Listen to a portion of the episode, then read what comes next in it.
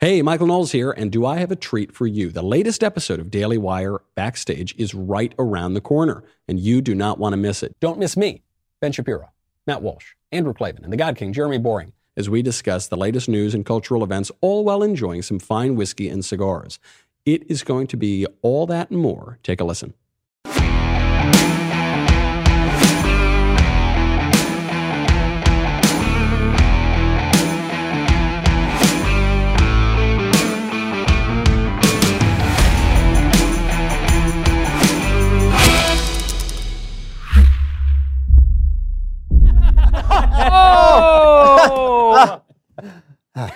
I don't know. That one was actually kind of funny. Welcome to the Daily Wire Backstage. Daily Wire Backstage is sponsored by ExpressVPN.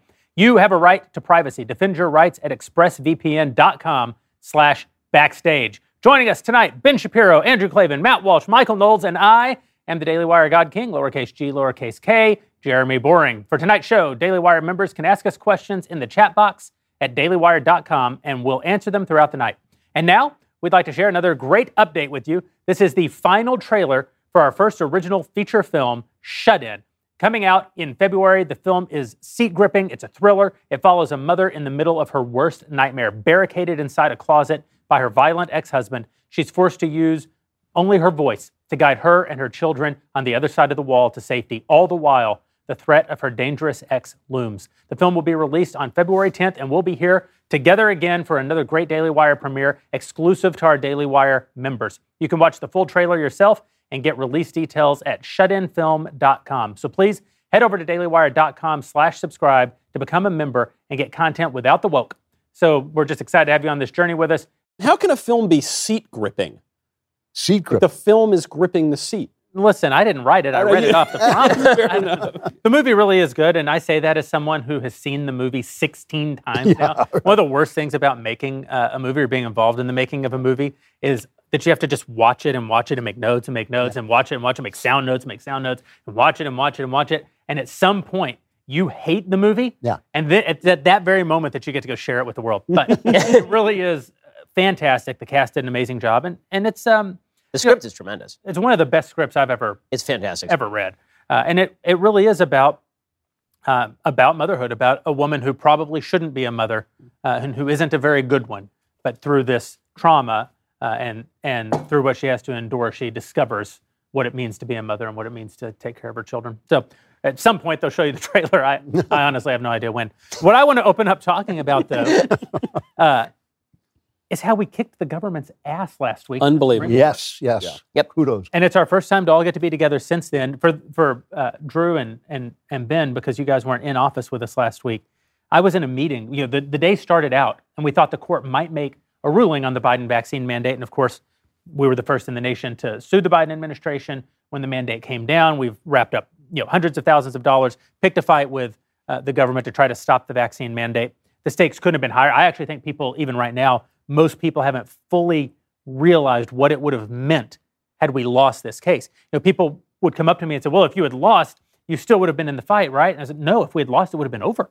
Yeah. If you lose at the There's no one to appeal to It na- there is no more appeal. Yeah, And, go- and we're not talking about penalties of $100 a day if you don't enforce it. bankrupt your company within two weeks. And that was the goal. I mean, the, the, the entire goal of the fines. I mean, they, they, they literally went out of their way to raise the fine in some of the regulations. That's right? right. Was- the original fine was something like fourteen thousand dollars per fine, and then they raised it to one hundred and forty thousand dollars for purposeful violation, which was Right. specifically dedicated to going after companies like ours that had made That's a public statement that we weren't going to abide by the vax mandate. And by the way, one of the th- it's a 900 page regulation from OSHA, and what it never actually defined is what is an instance. So it was mm-hmm. $140,000 per willful instance.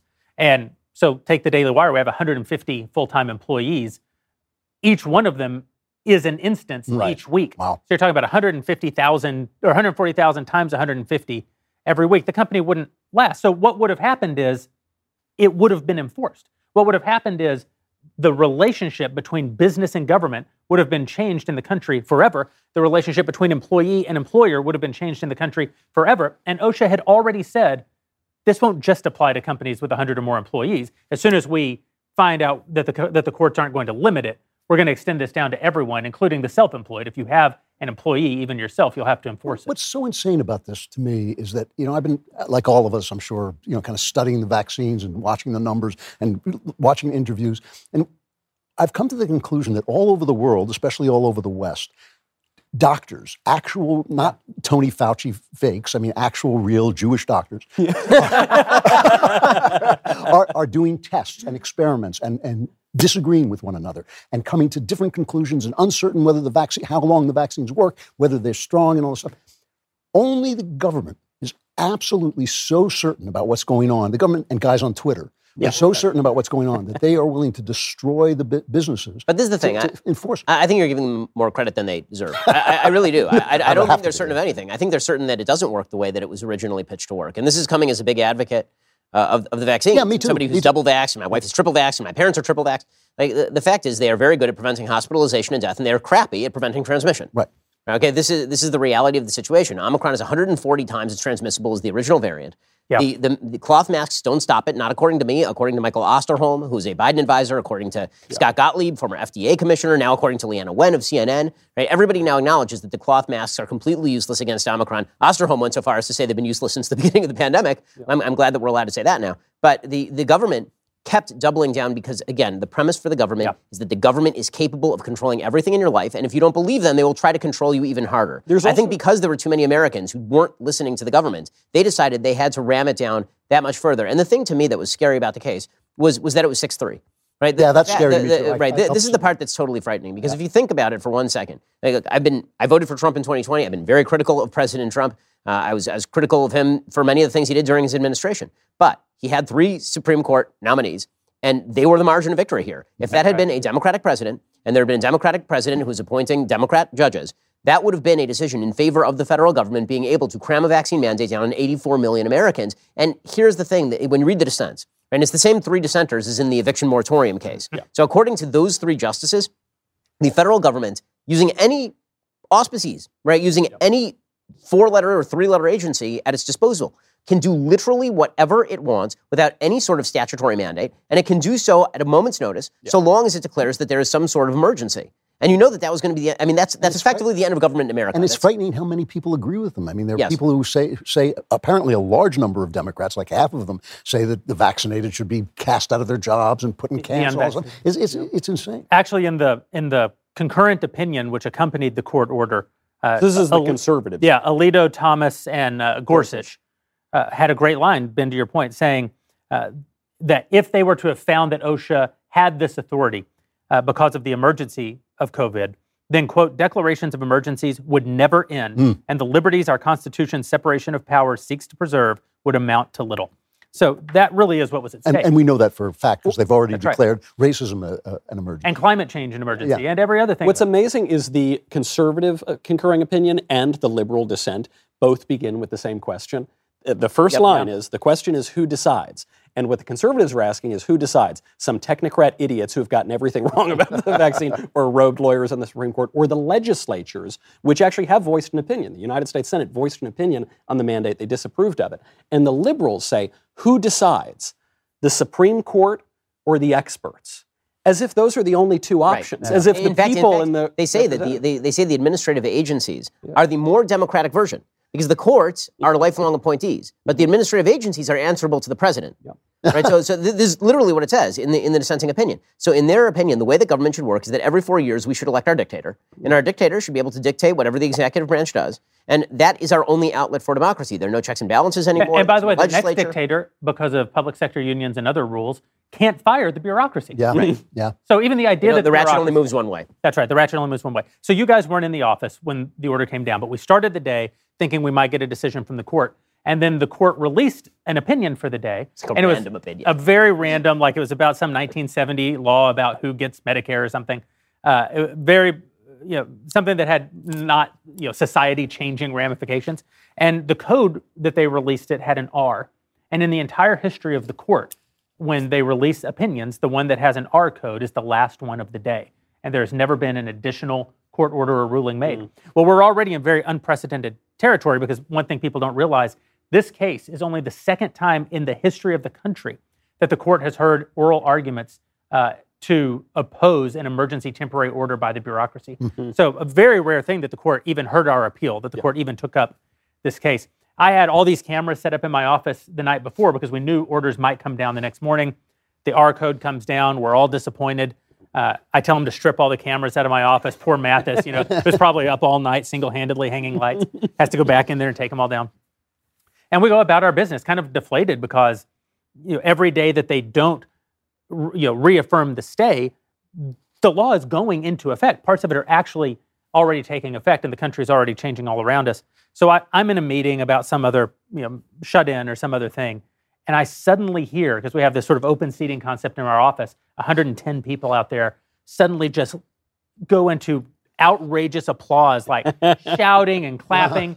And I open the door, and it, it really was like, uh, you know, if I wished that just like a little kid with you know a little hat had run in with a newspaper. extra, extra. Yeah. Did you hear, Mister? Gee, you know. And they, our, our, general counsel Josh Hur hands me the printed order, still literally hot off of the copy machine, and I I got choked up yeah. because we've been we've been living with the stakes of what this would actually mean, not just for our company but for the country, uh, and to be, you know, it's hard not to be cynical when you're in our line of work to be handed this document and to realize that the court had done the right thing, that they had found in favor of the Constitution, found in favor of administrative law, found in favor of our God given rights. Uh, again, as someone who's been very pro vaccine, uh, I'm very anti-tyranny. Yeah, yeah. Well, that's it's not that's not that hard a concept to understand. Not that hard a concept. But seems, what do you guys think? I, am really interested to hear what you think about uh, Kavanaugh going over to the other side on the um, on the healthcare workers. So I wish that they had found differently on the healthcare case. You know, some people attacked us on Twitter when we were celebrating our victory, yeah. and they said, "But you aren't fighting for." Well, happened. we don't have standing. yeah, you know, we, we, can't, we can't bring that lawsuit. that is not our suit. Yeah, you got to celebrate victories when you get it. That's, that's, that's right. I, I, got the same thing on my show, and it's just it's when this is a huge victory that we pulled ourselves back from the brink, and I think there's there's a there's a real wisdom in you know celebrating that and, and even gloating over it a little bit so yeah. that it shows that we're not we're not just losers all the time. Although um, you know, for me, because I am always looking for the for the uh, dark clouded with the silver lining. It, it is it is a it's a very terrifying thing, as we talked about, that they that they wanted to do this in the first place, that they wanted to actually bankrupt a majority of the country, the companies in the country, and that's something to keep in mind as we go into the midterm elections. This is this is what on the Democrat side, it's not like there was debate about this. There were there were no dissenting voices, hardly at all, among Democrats. They, they all. There's, there's something else that there's a mentality that that yeah. was made very clear to me by, by some of the folks on Twitter on the left over all of this. So I put out a, a, tweet, you know, basically saying that we're really excited that we stood with our employees and our employees are, are now protected by the law. Uh, and that they are going to get to retain their jobs. And some, uh, and, and a, a, leftist who shall remain unnamed, uh, tweeted back, and he was like, "So what you're really celebrating is that you get to force your employees back into work in unsafe environment." And uh, and I said, and and I felt like you can't name one of the employees of this company. you can't name them. I mean, this is the, the leftist conceit is they know better than you what is good for, more and they care. They care so much that well, they would are, rather fire your. Here, you know? They care they, they, at gunpoint. Yeah, they, they, care so much about my employees who they don't know from Adam, and and whose salaries they don't pay, and who's and and thank God, you know, we, we have the ability at this company to go out of our way for our employees, and we try to do that as much as we possibly can. We've done that in a, in a lot of different circumstances because we actually care about the people who work at this company. And to have some leftist jet in on his parachute and basically say, well, you know, but I care more about your employees and I'm trying to protect them, and that's why they have to be fired. It's, it's, the, it's the same exact mentality as all of these jackasses when it comes to raising your kids right? It's that you don't, I care more about your kids than you care about your kids, which is why I have to dictate how your kids are going to be educated and how they're going to learn about race and how they're going to learn about gender identity because I care about your kids. You don't know my kids. You don't know my employees. You don't care about any of these people. What you care about is your own vision of controlling the universe wherein everyone is a widget. Everybody's either a tool of your vision or an obstacle to your vision, and you must control everybody top down. Well, you know what?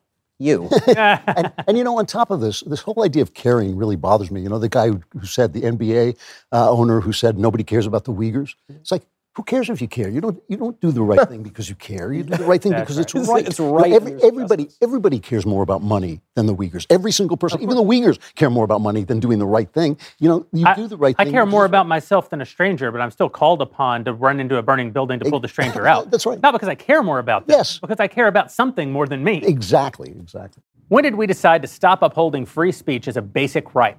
What's playing out right now at big tech companies and social media sites sets a dangerous precedent. Look, it doesn't matter what your politics are or who you voted for. I mean, it matters to me at the Daily Wire, but it doesn't matter in regard to your privacy. Everyone should have the right to express themselves freely.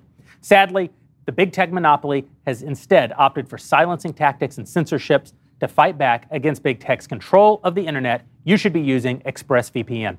Ever wonder how free to access tech giants make all their money? Well, here's the secret they track your searches, they track your video history, and they track every single thing you click on. Then they build a profile, and then they sell off your sensitive data.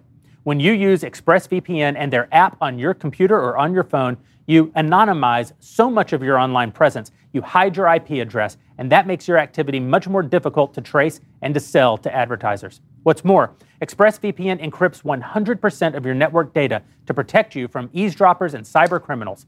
What I like most is just how easy it is to use. It takes one click to protect all of your devices. That's why the ExpressVPN app is rated number one by Business Insider. So let's stop allowing big tech to revoke our right to free speech. Why not revoke their right to your data instead? Secure your internet with the VPN I trust for online protection. Visit expressvpn.com slash backstage. That's E-X-P-R-E-S-S-V-P-N dot com slash backstage to get three extra months free with the exclusive link. Go to expressvpn.com slash backstage right now to learn more. Uh, one other point about this I think is important to make because um, we know that there are still plenty of companies that are enforcing the vaccine yep. mandate, even though they don't have to. And Carhartt was the most recent example, and they sent an email out, apparently, reportedly saying that they're going to, you know, enforce the mandate. If you're not vaccinated, you're going to get fired. And um, so then there's a question about what, what do we do? We just uh, to, to, the employees of those companies, do we just say you're on your own? What should we do about that? And it, there's not the same issue with with rights, I suppose, that you, there are there is when the government's doing it, but there still is a, a problem here. And I, I think if you're upset about that, about the companies that are still imposing this on their employees, what, what bothers me when I see conservatives in media or just on social media saying, well, uh, you know, you should quit. You should quit your job if uh, totally if, if, if, if, you're if there's a vaccine mandate. You should just quit and, and take a stand. Well, you know what? I'm in a, in a fortunate position where my employer was suing the government to not do this, so I don't have to worry about it. But I, have got four kids to feed, and I've got a wife at home, yep. and I've got my family that I got to worry about. So I, I can't afford yep. to just storm out one day. Might make me feel good, but then I go home to my kids and I say, Daddy took a stand. And they say, Great, how am I going to eat tonight? This is the common so, collective action problem that we see all across our society. It's very easy for sort of the armchair quarterback yep. to say that other people should lay down their lives or lay right. down their livelihoods. Unless you have collective action, though, none of that will work. So if you quit your job over this, the government doesn't care. Joe Biden doesn't care if you can't you know, provide for your family. That's great for Joe Biden. And, and Carhartt will just replace you with another employee. Right, but, but right. then, but here's, here's the point if that's your your position that we you know well there there's another there's another group of people who could make a much smaller sacrifice and and bring about the change uh, that would be the consumers so mm. all of the consumers of carhartt they could say we're not going to buy your product anymore until you get rid of this uh, vax mandate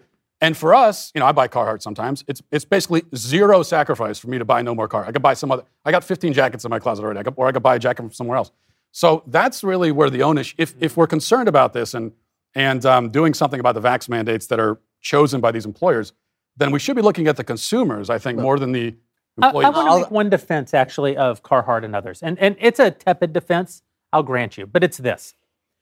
I believe that any company in America has the right to enforce a vaccine mandate, all things being equal. I believe that any company in America should have the right to not hire black people or not hire Jews or only hire left handed leftists.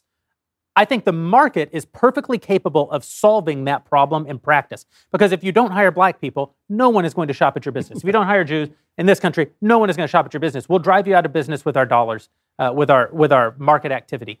That that is what, to me what freedom should look like. But see, in this instance, things aren't equal.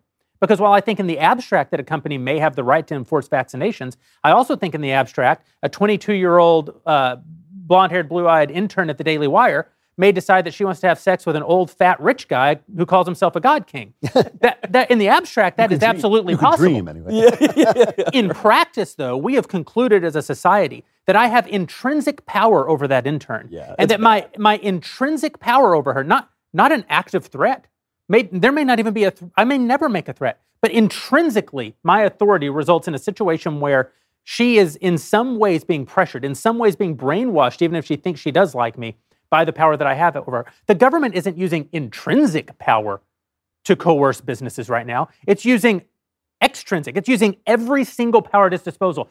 Local governments like Los Angeles, Washington D.C., state governments like California or New York State, Uh, and Biden through the federal, through every federal mechanism possible have been essentially telling businesses, "You will comply, or we will destroy you. You will comply, or you will bankrupt. We will bankrupt you. You will have sex with me, or I will fire you." They're actively saying it, and in that environment, with the media reinforcing it for two years yeah. now, I don't know that you can say that a company like Carhartt is actually deciding but that on is, their own. But this is a little different than the other examples. I, I agree with you that I, I think a, a, business should be able to be run by bigots, and I would never go there, and I think we should shut them down. Right. But, but this is, you're not allowed to force someone else to be a bigot. You're not allowed to say to somebody, you have to do this. This is, this is actively telling people to do something that they have a right to not do. But what, what about. But this is why I'm saying my defense is tepid. All I'm saying is that these businesses who are in places like New York, many of them in places like LA, in places well, like you're actually saying that state government should step in and say there will be no coercion of vaccines in this state because right. because what you're saying really is that there is no neutral space anymore. But then doesn't, doesn't that space? this is what I'm saying. I'm saying that, that, the government has coerced these businesses already. So the argument isn't actually a defense of the business, to make clear. That's what, right. What, what it really is is that you're saying that were there a neutral space, people could make their own decisions. There is no neutral is space. No neutral the government space. has occupied the space. That means the only thing that can occupy the space is government in opposition to government. And then you, right. you and get, I think there's a lot of truth to that. It's get, like segregation in the South. The government caused it. Only the government can fix but it. But you get into a battle of the mandates here, which is actually in the concurring opinion. The conservative uh, concurring opinion with the three conservatives on the court said we're not suggesting that state and local governments can't impose mandates. We're actually not even saying that. What we're saying is that OSHA does not have the legal right to do right. this. And so you, in certain conservative states, you can see Ron DeSantis saying we're not going to have vaccine mandates. So it's an anti-mandate mandate, but well, that's still coming from the government. It's that's created still, a massive gridlock in Florida, for example. So yeah. Governor DeSantis, right, he said that he is not going to allow hospitals to impose the vax mandate. Well, the Supreme Court came down on the side of hospitals in order to receive Medicaid and Medicare dollars. They might be forced to do that. So this now puts hospitals in this bizarre kind of choice of law situation where can they accept Medicare dollars? Can they accept Medicaid dollars? Do they have to abide by the vax mandate or not abide by the vax mandate? It's going to end up back in court is the answer hmm. to that question. But if you're an administrator at a hospital, you not really have a, a, a problem on your hands, which is why what Kavanaugh did is so bad. I mean, Kavanaugh certainly should not have voted the way that he voted on the CMS case. There was no legal basis to do so. Hmm. Um, but you know, on a broader level, uh, you know, for putting aside the the vax mandate specifically, can we just say that this has been the second worst week of the Biden administration? I mean, the, this guy is a full scale disaster. I mean, he, I think a year in, it is the, fair to say that he is the worst president in American history this, one year into his administration. This is it's certainly the worst year any president has ever had. It's, it's unbelievable. And, yeah. and, it's, and here's the thing it's entirely 100% self caused. Yep. Right, that's the part yeah. that's crazy, right? If you were to look at the, the first year of, of the Bush administration, right? Bush gets inaugurated in 2001, September 11th, he gets September 11th. Okay, that's a pretty bad thing to happen that's while bad. you're president of the United States. Okay, but he didn't cause September 11th contrary. Oh, you're one of those. Yeah. yeah. but Joe, every problem that Joe Biden is experiencing right now is because of Joe Biden. Mm. Right? Inflation is because of Joe Biden. Yeah. The complete collapse of the United States on foreign policy, leading to, by the way, joint military exercises now between Russia, China, and Iran. that is uh, that is because Joe Biden pulled precipitously out of Afghanistan for no apparent reason. The the complete destruction of all sort of semblance of rationality with regard to COVID, that is on Joe Biden because Joe Biden was handed the vaccines. He was handed a distribution plan, and then he got handed the greatest gift that any president could be handed, which is the endemic nature of this disease. Okay, Omicron is a gift to the Biden administration if you could just see it as that. Yep. It is an extraordinarily non deadly form of this disease that every single human, including those who are triple vaxxed, is going to get. He could just say, listen, you're going to get Omicron.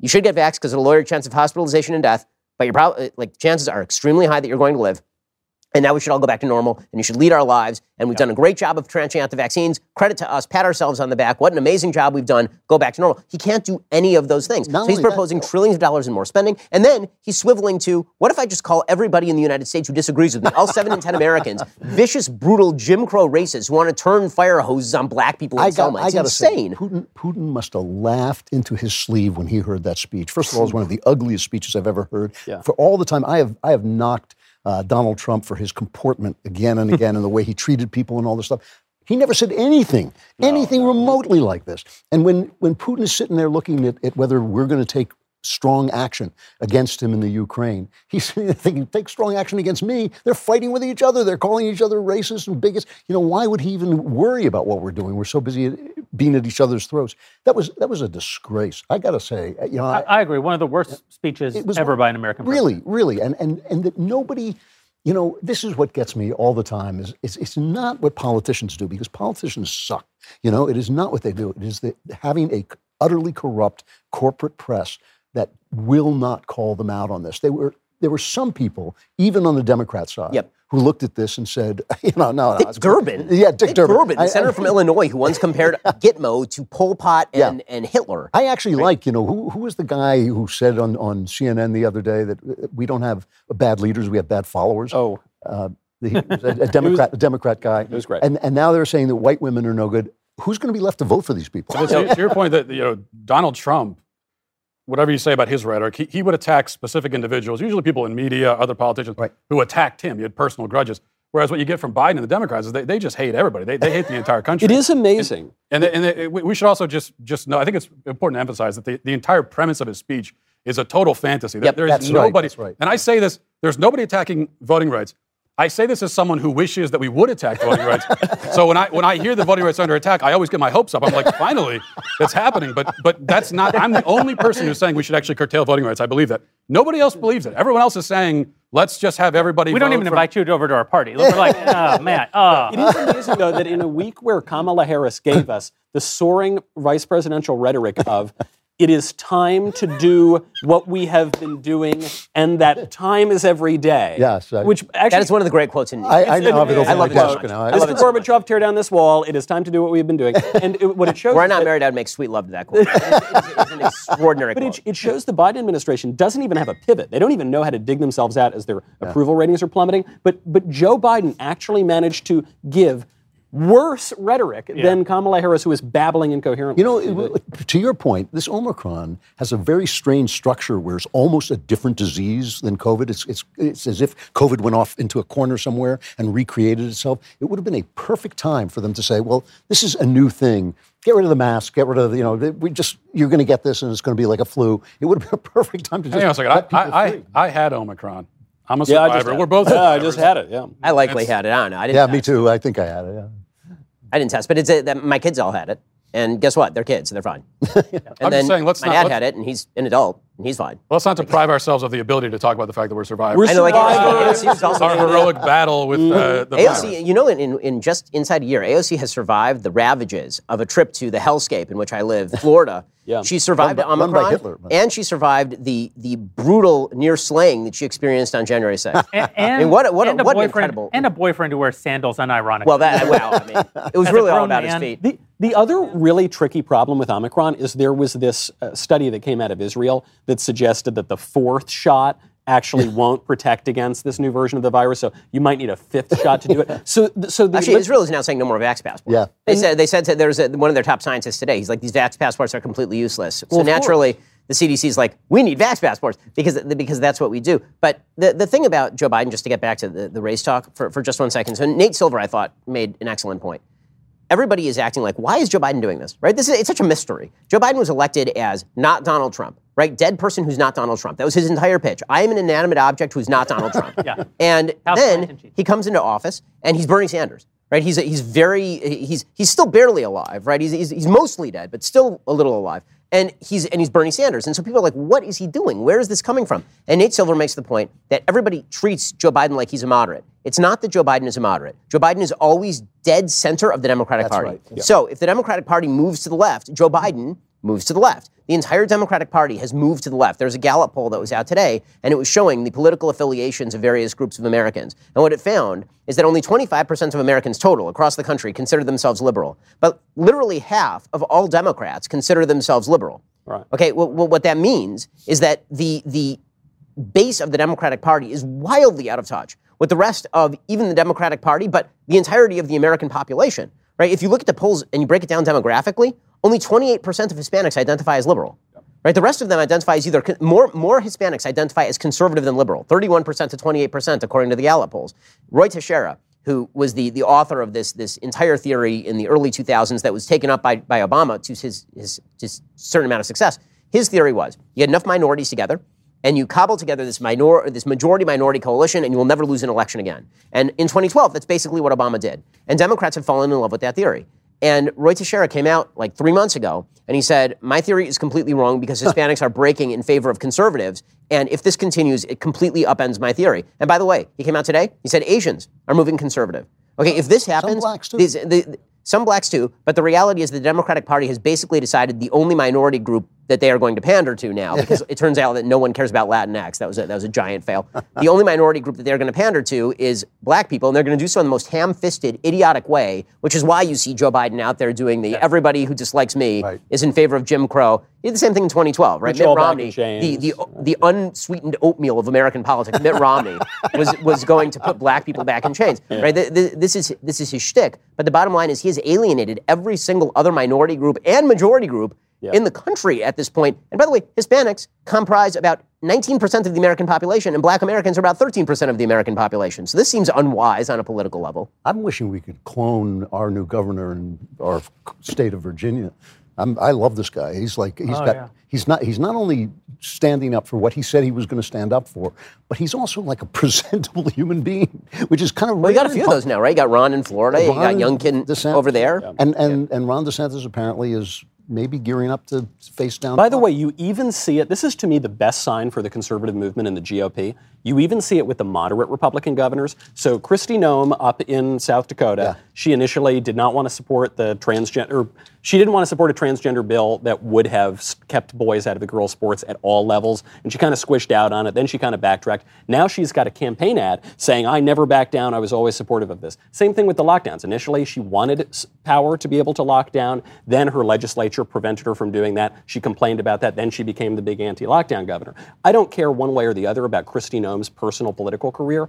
The fact that she feels that in order to be viable, she needs to move way to the conservative side, Yeah. that is a great sign for the electorate and for Republicans. Well, I, I want to talk about Youngkin for a minute because we helped elect him. Uh, but first, I want to tell you about our friends over at Naturally It's Clean. When you bring a product into your home, you want to be sure your hard earned money is going to a brand that believes in the same principles as you. Here at the Daily Wire, we're working overtime to fight for your values, and we love to take on new sponsors that support that mission as well. Naturally It's Clean is a home cleaning company dedicated to providing the most effective cleaning products for your home while reducing the use of harmful chemicals. What's their secret? Well, it's powerful plant based enzymes, nature's solution to cleaning. And when I say powerful, we're talking hospital grade enzyme cleaning power here. They have solutions for almost every need in your house, from the kitchen to the bathroom, the laundry room. Naturally, it's clean, has a specialized formula to clean whatever area it is effectively. We love this stuff, and I'm going to tell you, we advertise a lot of companies that don't actually share our values. We're usually just grateful that they don't hate us. You know, it's very hard to get anybody to want to come talk to our audience. and so if it's like some crazy Amazon owned company, we're still like, listen, 50% of the country still needs your product. As long as you believe that the half of the people who listen to us don't not deserve a good product, we're happy to read it. But we are thrilled when we get to bring you somebody who actually does share your values, who's actually in the trenches with you. Uh, and that's what you have over at Naturally. It's clean and it's a terrific product. These guys came in six months ago. I started seeing these bottles of cleaner laying around the office all the time, and these kind of nice fragrances. You know, I said, "What, what is this?" And they said, "Well, this is these new this new client. They really want to advertise with us. We've never done anything like it before. What do you think?" Uh, we've had the opportunity to meet the uh, the executives of the company, the founders of the company, amazing people with an amazing product. And I'm encouraging all of our listeners to start with four of their top products, conveniently packaged together. They call it the Daily Wire Essentials Kit. For a limited time, you can get 15% off of your order just by using promo code BACKSTAGE over at their website. That's naturallyitsclean.com slash the Daily Wire. Try these incredible products in your home today. Shipping is free. Everything is made right here in the US, the US of A. Again, try Naturally It's Clean Daily Wire 4-pack today by going to naturallyitsclean.com slash the Daily Wire or use promo code BACKSTAGE15 to get that 15% off of your purchase. Don't delay. Make the smarter, safer choice for your home cleaning needs today with Naturally It's Clean. They gave me a sample of this ad to take home last night it's a new advertiser. You don't want to stumble around like I do on every other ad. Because whereas you guys get to read like 25 ads a week, I read four a month. So I generally suck at reading ads. And I was going through the ad, and it had this whole uh, Michael Knowles promo code at the end. Yeah, And I baby. ranted and railed and flailed about about how I get no respect around here, but they obviously fixed it. So I will say they're that- aces. And just one addition on naturally, it's clean. Let me just say that I put it through the, the roughest test, which is I have three young children, Ah. and nothing creates just disaster like like three young children, unless it's more than that. From- from that. Four, yeah. As- as- if four young children is even more of a disaster. Okay, if you want to try this product out, just let your kids loose in the house, and naturally it's clean. Pretty much fixes all the problems. It's, it's like it's an unbelievable thing. I mean, it was teaching my, it was tutoring my kids. Like it was like all the things you would expect a cleaner to do. It's unreal. So the only thing better than uh, naturally it's clean is Youngkin up in Virginia. Yeah. Uh, this guy had the best first day, yeah. probably of any governor in recent memory, right? I mean, it's very rare that a politician does exactly what they say they're going to do. And I think that for some people, listen, we we like to boast about how we elected Youngkin, but that's just because we completely and totally Yeah. deserve all the credit for electing Youngkin, starting with uh, Matt's uh, reporting on CRT and going all the way into these trans uh, issues as exposed by our reporter, uh, Luke Rosiak. So we, we, we One more shout out there. one more shout out for a reporter, which I keep promising I'll never say his name again. Uh, don't worry, you'll never remember it. but here's the thing: we didn't know about Youngkin in a lot of ways. I mean, he was our guy. We were glad he was there. We've talked about how you aren't always going to get the reddest red guy in every state, and you should be happy if you have as as as Republican a guy you can get in whatever place you can get him. Is my is my sort of way of looking at it. But I thought, you know, what are we really going to get out of the mm-hmm. guy in the final analysis? If all you get is his first day, his entire governorship was worth it. Yeah. As far as I and, and you know this thing about this thing about comportment is not a small thing. Yeah. You know this is when you're dealing with the people, when you're dealing with votes, it's nice to behave well. You know, it makes a big difference. And he was, I hate to use this word, but he was Reagan-esque on that first day because he was doing things that he said he would do. He was fulfilling his promises, but he was doing it in this kind of graceful, uh, eloquent way where it made the opposition look like the loudmouths and the radicals, which they are. He even dressed the same way Reagan dressed on his inauguration. He did. wore a proper uh, yeah. morning dress. And, and I mean, this is this is the thing that I, I believe. I deeply believe that Trump was the man of the moment when he ran. That he was the guy who had to be there to make this difference happen. But it's nice to see some politicians doing the right thing. If you can pour the, the, the fight into a, a more attractive bottle, right? That- then that's, that's right, That's, that's that's right. not a terrible thing. It's not. And, And- conservatives need to learn this because we think we think if we say the truth, you know, it's like that Paul Simon song. Give I want your I want some tenderness with your honesty. you know, I think the conservatives think if they say the truth, that's enough, but it's not. There, There's also one thing that the Youngkin speaks to that that Trump, you know, because Trump is sort of a blunderbuss, right? Because he's a hammer and, and he hits nails and sometimes babies. Well, the- well, he's not a person who attracts the core constituency that Youngkin ran on, and that if Republicans run on, they will not lose elections, and that is parents. Mm-hmm. Trump was not a person who attracted parents as a constituency. That doesn't mean parents didn't vote for him. Parents did vote for him, but it means that that there were all these problems with like, can you even show a Trump rally to your kids? Like, is is is this the kind of person whose behavior you want to model to your? But when you have Youngkin or DeSantis or a thousand other Republicans who who have realized they've picked up the fact that Trump was a fighter, and that is a vital, vital thing. That's a gift that Trump gave to the Republican Party. It's a gift that I think that he gave to the country. If you can combine that with the new constituency group that Democrats have created, which is the parent group. This was not a constituency group. Parents were not a constituency group, right? The, the, and the reason was who would be stupid enough to attack parents as a constituency group? Yeah. Who would be idiotic enough to attack parents' ability to attack uh, to, to educate their own children? Nobody expects the Spanish Inquisition. I mean, it's insane. It's totally crazy. Right? If you look at, at how parents were treated in the past and when they were actually a voting group, you take a look at like 2004. It was security moms, right? It was Bush running on behalf of women with sedans, with their, with minivans, with their kids in the back, and they were afraid of terrorism, and Bush was going to protect. But it wasn't like this had to do with parenting specifically. He was just campaigning on security.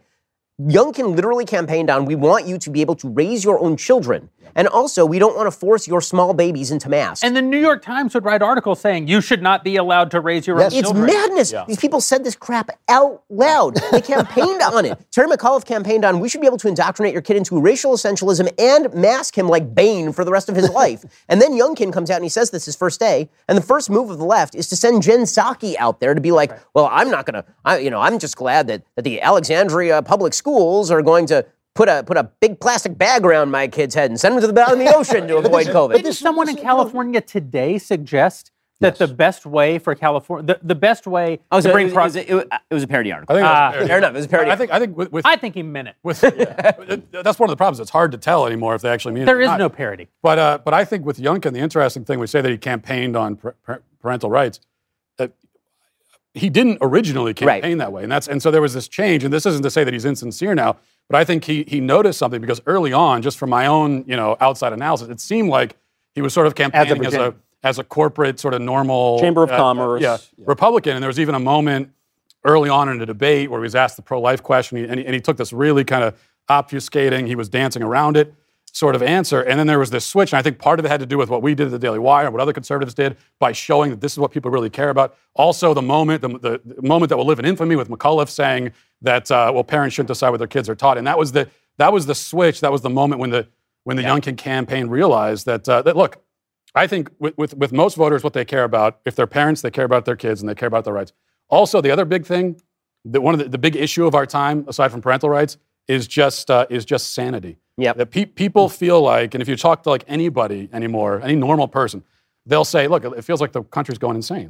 It feels like the society is, is losing right. its mind. But this also, and so they want they want basic sanity, and that's where things. And, what, like but this also speaks to something else. It speaks to it speaks to why leftist feminism and feminism has become part of the left have been telling women all this time that they're not important if they're just mothers, yeah. just mothers. Yeah. You know, I mean, we, we had a mom come by and visit backstage the other day, and she said, you know, I'm so and so's mother, but I also have another identity. I said, you know, you've walked into the mother fan club here. You might as well grab hold of it. Because listen, these are the most important people in the country. The guy who said the hand that rocks the cradle rules the world knew exactly what he was talking about. The, the reason they want women out of the home, the reason yeah. they want them out of the home is so that they can do to our there, kids there was a whatever great, they want to there, do. Uh, our, our, friend Erick Erickson tweeted out an article from the New York Times, an, an op-ed this week. And he was frustrated about it because uh, his his argument was that it encouraged women to abandon their children. Yep. And I don't know if you guys actually read the I op-ed. I read it. That's not what it did. I think we. Well, it was observing that the culture. Is It was observing that the culture is doing that. But the writer actually said something I thought quite nice at the very end, which she read all these books, and which is it's a new trend in literature to have absentee moms, moms who right. essentially abandon their children to go pursue career opportunities and sexual dalliances. And at the end of the article, the writer said, you know, in the end, I found that these that these works were kind of boring mm. because they've created a fiction of their own, which is to say that the only way a woman can be interesting is if she stops being a mother. But this is this, I thought that was a wonderful yeah, line. This is a new genre in op-eds I, that I call misery porn, where they tell you that we're unhappy and you can be unhappy too. I left my husband and deserted my kids, and, and you can too. And that you know it's a and, and the entire standard should change because uh, the, the other one that I love is this standard didn't work for me personally. Therefore, it shouldn't work for anyone ever again, and the standard should be completely exploded. But to, to go back to Matt's point yeah. about sanity, you know, it, it's amazing. What the left took away from the Trump era was things are insane, and they are insane because of the mannerisms used by the president of the United States. And so, if we just use nicer mannerisms, but we say completely batch loony things all the time, but we say it's super nice, then people will think that we're sane. Yeah. And it turns out that there is a deeper type of insanity that people really, really don't like. And that deeper type of insanity is the policy insanity that's now being pushed upon the country by the social left. The culture war was declared by the left. They continue to maintain those culture wars. They are the important wars. Anybody who tells you that the culture wars aren't the seriously right. important wars has got it completely wrong. But you other, realize they, the they finally figured it out. I'm, I'm on a kick right now of the GOP finally waking up a little bit and that this is a good sign.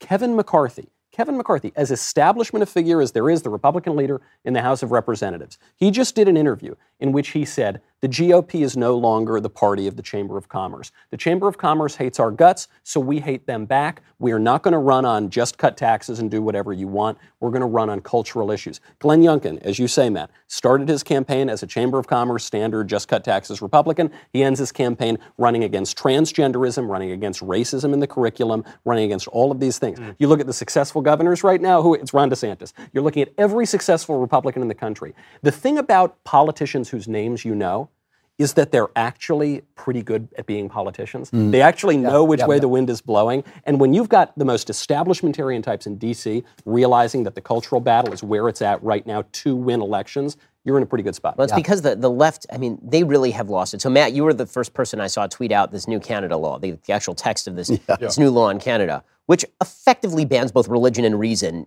in the country. Yes. I mean, it's it's it is a it is a bill that is just mad. It is, it is a it fall of the West bill. It is yeah. it is a stark raving mad bill encoded into law and punishable by five years in prison. If you use your brain or you worship God or both, then you are then you are going to end up in prison in Canada for being a baseline decent parent. Is, is basically the way that Yeah. this bill is written. Why don't you why don't you talk about it a little bit? Well, I saw it from you. Right. It's an anti. Uh, it's Bill C4 in in Canada. It's it's anti-conversion therapy, and there are several countries across the world that have banned convert quote unquote conversion therapy. Always got to put the air quotes around it. There are I think 20, uh, more than 20, dozens of states in this country that have done the same. And of course, we're told that conversion therapy is this um, process of trying to convert, uh, you know, a gay person to be straight. And What they say is that it's uh, what it used to be was electrocute people. Right, exactly. They get So- aroused by same sex. Exactly. When you, when, really. you, when you hear the term conversion therapy, amusing, uh, it brings to mind quite intentionally this image of people, you know, someone strapped with a straitjacket being electrocuted Mike Pence standing asylum. next to him pulling Right, the lever. exactly. Yeah, yeah. But that's but that, that of course is not happening anywhere in the West right now. And so then you ask, well, what exactly is conversion therapy? And so you read the bill that bans conversion therapy in Canada, because you always have to ask. Any, anytime the government bans something that isn't really happening, then you have to ask, well, what exactly is the bill doing? And you read the text, and it's right there. They define conversion therapy. First of all, it, it applies to both gender and sex, and um, it says that essentially, if you if you're if a child or anybody wants to change their sex, and you engage in any, I think the word is practice, counsel, or service, which is like anything.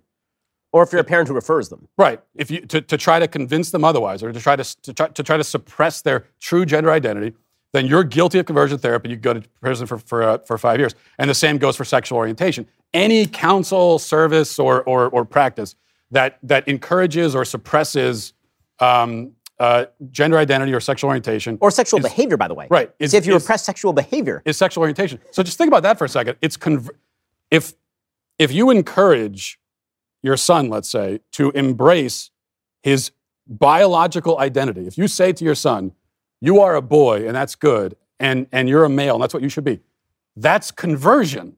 By, by telling him to be who he is. That's conversion therapy. And you can go to prison for it. And it also means that, um, as, as many pastors in Canada have realized, that if they get up there at the pulpit, and very few pastors are even doing this anyway, but if they did get up there at the pulpit and um, read from, you know, uh, from the Pauline epistles or give a sermon about biblical sexual morality, they are guilty of, of conversion you therapy. They could go to prison. This is being described as an issue of religious liberty. And of course, to a degree, it is about religious liberty. They, they just outlawed Judaism, Christianity, and Islam. But, but it's deeper than just religious liberty. They've outlawed the truth.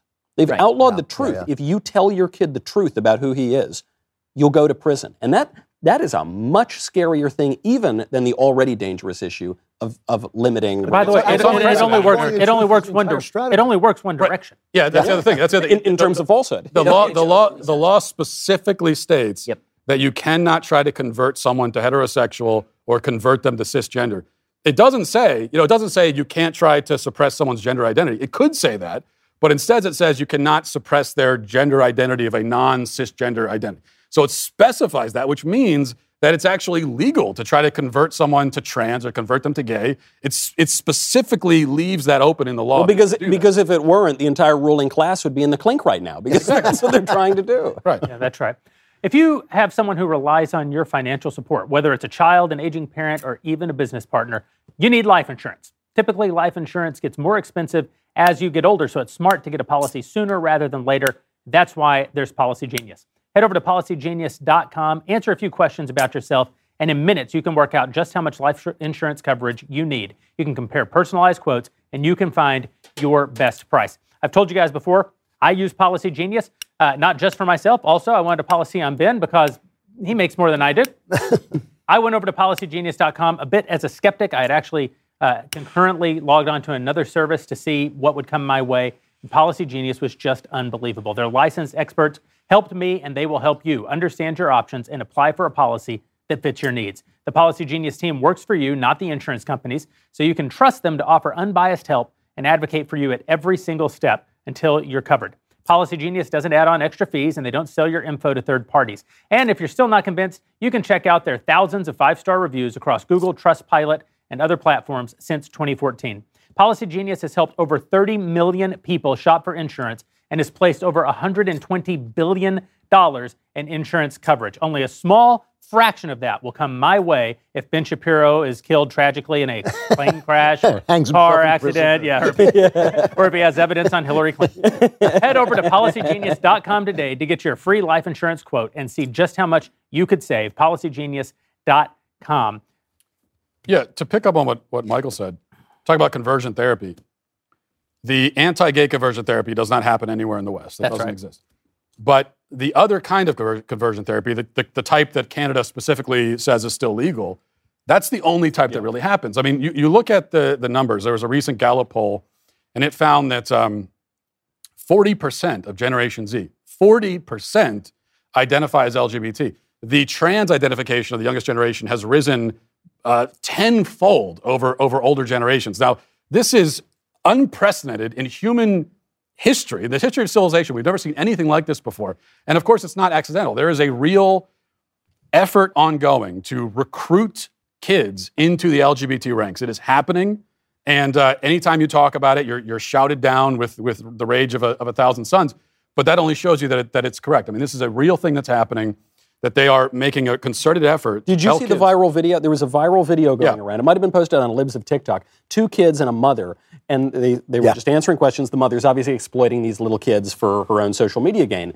And the kid said, "Look," uh, he was asked about being LGBT, and she said, "Go ahead, say it, say it, Sonny."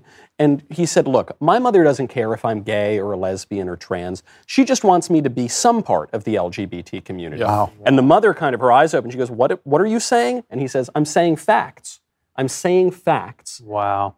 And It's a quite, it's almost quite a certainly right. terrifying video when you look at the expression on this mother's face. I mean, she, she, this is, it's the expression of anger, but also the expression of specifically you're saying something you're not supposed to be Yeah, saying. I'm right now. caught. Yeah. And uh, and there are many kids that are in this exact position in their home, whether this is exactly. Well, we've set up an incentive structure, and this is this is true, you know, for a wide variety of, of things in American life, where being perceived as a member of a victim group is an effective good, and the highest victim group in American society right now is considered to be the LGBTQ community. And so, if you can be not part of the majoritarian community, if you can be part of the LGBTQ community, this is why you're seeing people who are identifying as things that are not in any way sexual minority positions, for example, right? You saw this, this move toward people identifying as demisexual, which means you only have sex with people you love, which we used to call marriage. Yeah. Right? We, we used to call that like normal human existence Uh, on planet I don't know. A demisexual certainly always just meant women. yeah. right, but, it, but the, the, the, the, the baseline sort of attempt to, to push the notion that if you are a member of a victimized group, this means that you have additional moral authority and you're to be treated with tremendous care and people will celebrate you and people will give you attention. I mean, obviously, when it comes to things like rapid onset gender dysphoria, which is a very real phenomenon documented by Lisa Littman over at, over at Brown University and shouted down by all the academics, know, when, when you document this stuff, there is a social contagion that is happening, and it is very clearly a social contagion that is happening. And it's particularly spottable when you look at the stats with regard to transgenderism. When you when you look at the stats with regard to this, which used to be a mostly male to female phenomenon, that was the thing. It was it was young men who were identifying as women, and now it's completely flipped, and it's teenage girls who are identifying en masse as transgender, and it's in specific social groups. One girl does it, and then many gr- girls in the group do it. This has been shouted down as not happening. And if you mention that perhaps the thing to pursue here would be waitful watching as opposed to immediate hormone treatment and surgery and, and life destroying surgery, Yeah. then, then this means that you're a bigot. And I, I- I do love the way that the scientific community works on this. They declare something to be science that is not science. That's right. Then somebody says, wait, that's not science. And they say, well, you're a bigot.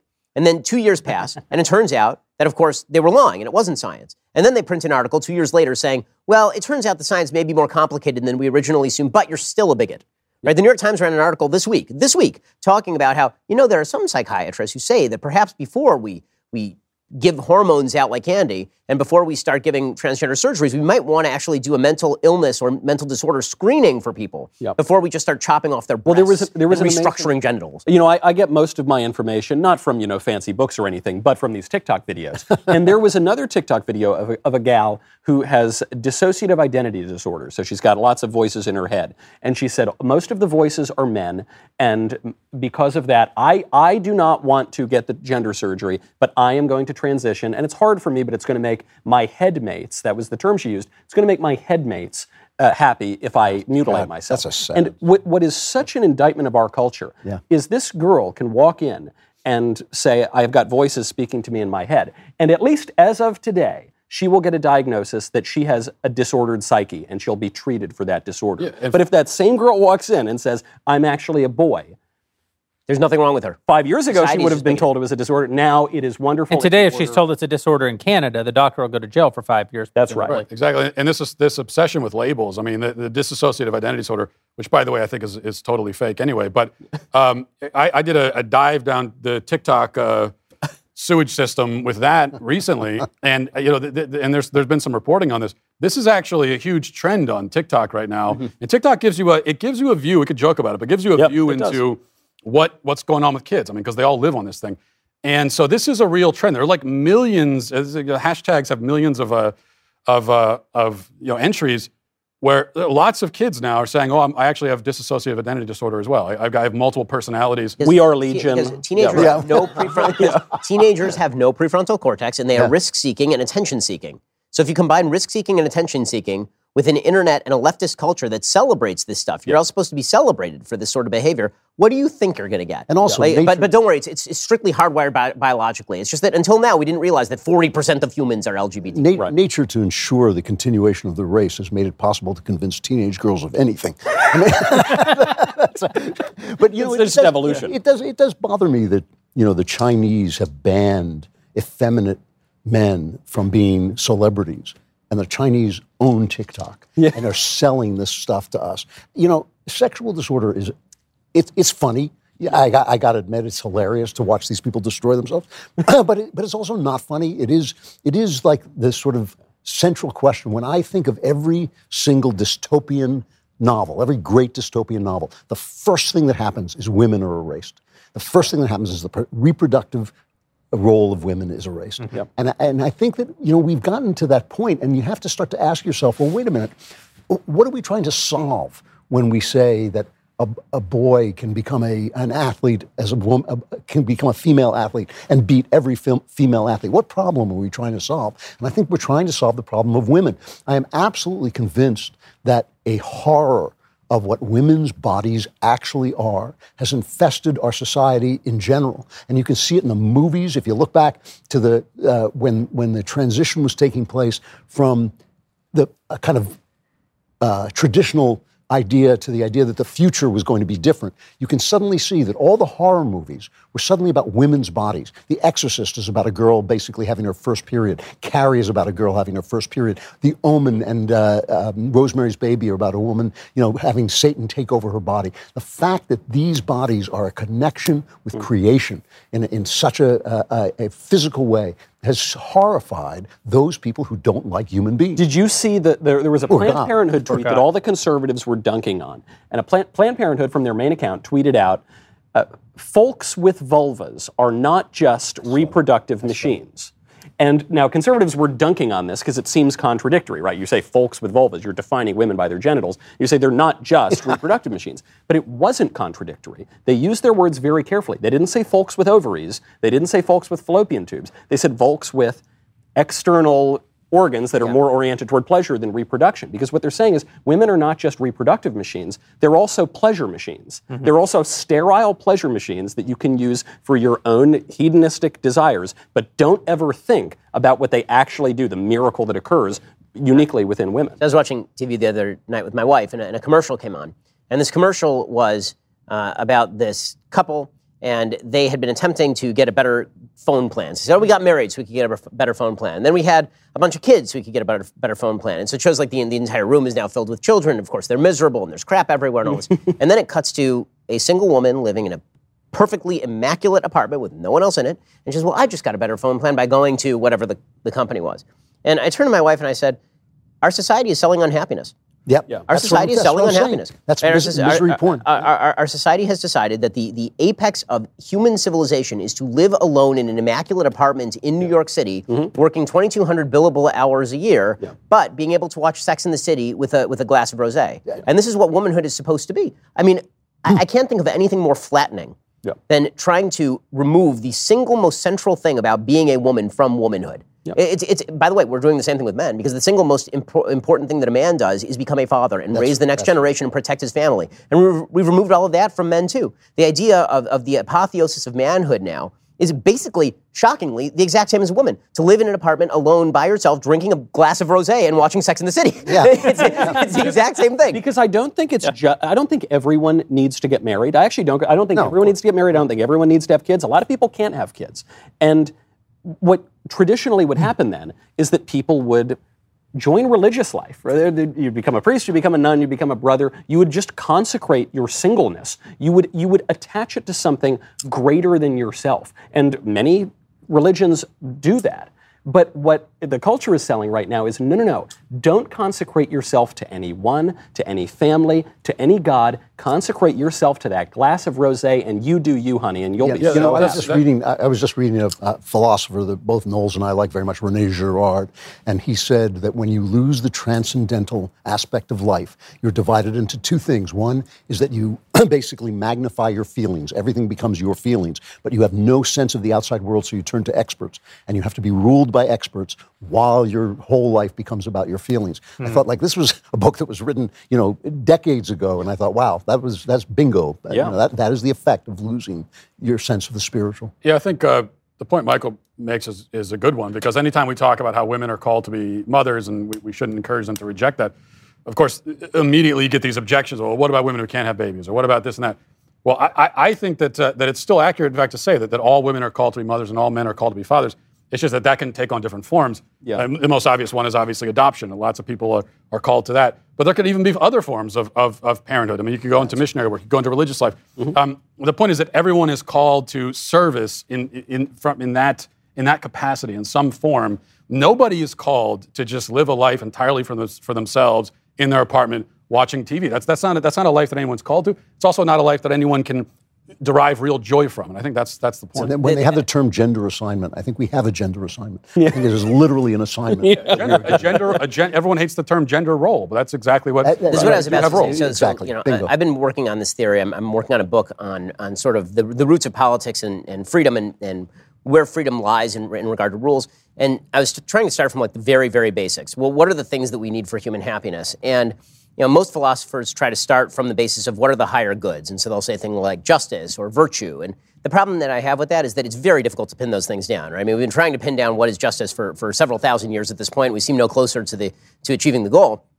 And but what what is much easier to pin down is the roles that we all play in our lives, right? The stuff that goes on your tombstone, right? The, the, because on every tombstone at the cemetery it says beloved husband and father, right? Beloved brother and son, right? Th- like that's every tombstone. That's every single tombstone at the Beloved cemetery. drinker of rosé. Correct. Exactly. And, but Beloved Netflix binger. right, and, and- but th- th- and this is exactly the point. Society, uh, this, this is you know, there's a there's a sort of sociological notion that's called structural functionalism, and the idea there is that there are roles in society. These roles have been constructed over the course of thousands of years in order to create a functional society, and these roles work with one another. Roles are not bad. Roles are extremely good. If you don't have roles, you end up as a free floating agent without anything to hem you in. Your desires are not hemmed in. Your life is not hemmed in, and you're, you're essentially living on a desert island. There's never been a human being who is happy living on a desert island because that doesn't work. What you actually need are these roles. And what I mean in a practical sense is it's very difficult to lock down what is justice or what is virtue. It's pretty easy to lock down what does a good father constitute, right? Because we can see what a bad father is. We see tons of examples of them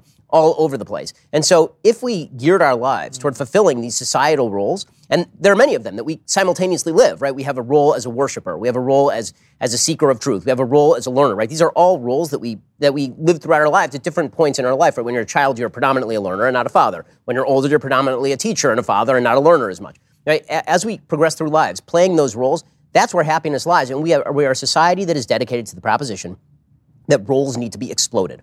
All rules are bad because rules are an imposition from the outside. And of course, the problem is that human beings are adaptable tools. They're adapted to fulfill those roles. And if those roles go away, then if human beings are sort of like water that is poured into vessels and we take the shape of the vessel, you get rid of the vessel, the water just goes everywhere. Well, this is and that's what's happened. This kind of goes to a thought that I've been nurturing for a few weeks now, which is that we need lib- the, the world needs the left.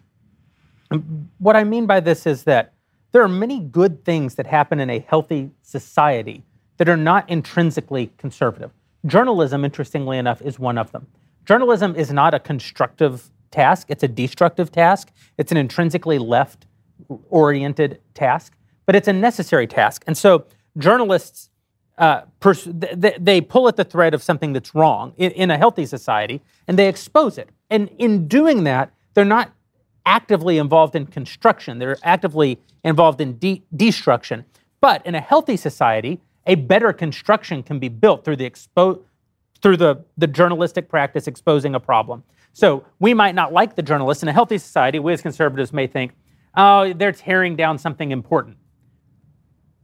But on the other side of the thing, if it actually is healthy and important, it will correct in response to that and become better than it, than it was. So in a healthy society, you need an element of left. In a, in a role-based in, uh, society, as you're describing it, I like eccentrics. I say to you all the time, like, I'm a Christian. The world's better with Jews in it. Like, I want to live in a world where not everybody thinks like me, where not everybody looks like me. I want my ideas challenged. I, one of the my pro, I love Nashville. I'm very happy here. One of my problems with Nashville is that it's so Christian, and because it's so Christian, Christianity is easy. And because Christianity is easy, it's comfortable. And because Christianity is comfortable, it's in no way intriguing or stimulating. It's hard to actually engage the ideas with anyone and be disruptive and find better and find better thoughts. But in an unhealthy society, like the one that we have right now, the left is dominant in the culture.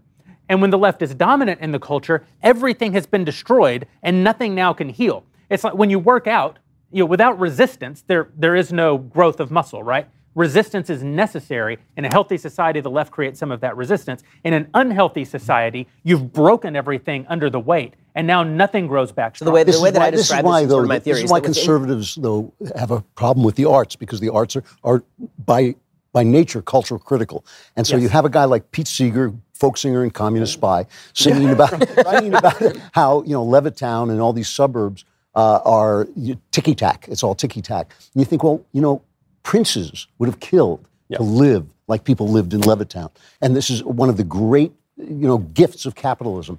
But he's also right. And he's also we have to question the conformity and the fact that all these and, and those that's that is a healthy society. You're absolutely right, and it, it should be that you know the guy who said this uh, uh, years ago is Prince Charles, who said we need an avant-garde, but when the avant-garde becomes the leaders, we've lost our way, and that's absolutely So, right. Yeah. you know, the, what, the way that I've been thinking about liberty within all of these roles that I'm talking about is that each role does contain with it the necessity for liberty. You need liberty to raise your child in a way that you see fit while still upholding the general rules of, of being a father. You, you need to you need the liberty of, of the ability to learn, but within the, the institution of learner, meaning you're not destroying the possibility of rationality, for example. You're not destroying the possibility of a common language, which is what the left has done with things like deconstructionism.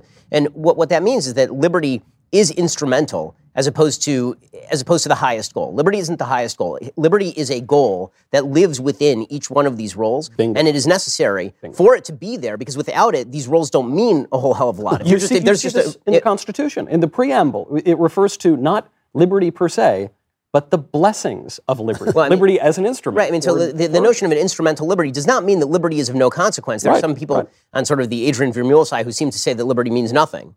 Um, I don't know. that's I'm sympathetic to that a little bit, but you know. but but the, you know that, that liberty can be flattened in favor of the ultimate good. But it, it, but it is to say that when the, the critique that you see from some common good conservatives uh, uh, conservatives of classical liberalism is that classical liberalism, when it elevates liberty to be the highest good, what it is actually doing is it's leading the way for liberty to be, to be used as a brickbat against all of those institutions. And once you wipe away those institutions, even liberty won't remain. And I think that that critique is is fairly well taken. I, I don't I don't think that that mm-hmm. critique is entirely wrong. I think the critique goes too far when people start to say, okay, well, if liberty is a danger, then the, the answer is to pluck out liberty completely and destroy it over here in order to make sure that all of these rules are protected. I don't think that that either one of those things is is a possibility. I think that if you're going to have proper roles in society that lead to human happiness, one of our roles is as chooser, right? It is as the person who decides how we fulfill each one of these roles. We can't get rid of the roles, and we can't get rid of the liberty that's inherent in those roles. Well, this And- was the idea of, of liberal education: is that it, it uh, educates you to make sense of your liberties, so that you can fulfill those roles and have and have a little leeway in fulfilling. Right. But Edmund, Edmund Burke, who is uh, increasingly becoming my hero, who just basically said, we need to allow people to do the wrong thing. I'm obviously paraphrasing, but we need to allow people to do the wrong thing and be free so that we, we have freedom. It is better than turning them into machines that are forced to do the good thing. The problem, the problem with freedom, the problem of freedom is that it allows people to do bad things. You need cultural answers to cultural questions. And what we, our, what I don't like on the right right now is that we blame liberty. That's right. For our collapse. That's right. Liberty is not responsible That's for our absolutely- collapse. Don't, don't we, I think, as someone who's a little more sympathetic to that view, aren't we, we're not, at least I am not, blaming liberty. I- think liberty has been misdefined. So we say you should be allowed to do the wrong thing. But we don't think we should be allowed to commit murders or violent acts against people. I don't think we should be allowed to use very harmful drugs, even though it ostensibly doesn't harm anybody else. It's just you. But I still think drug laws are great. I still think obscenity laws are great. Certain porn laws are All these are your opinion, and, and they might make for a very interesting conversation.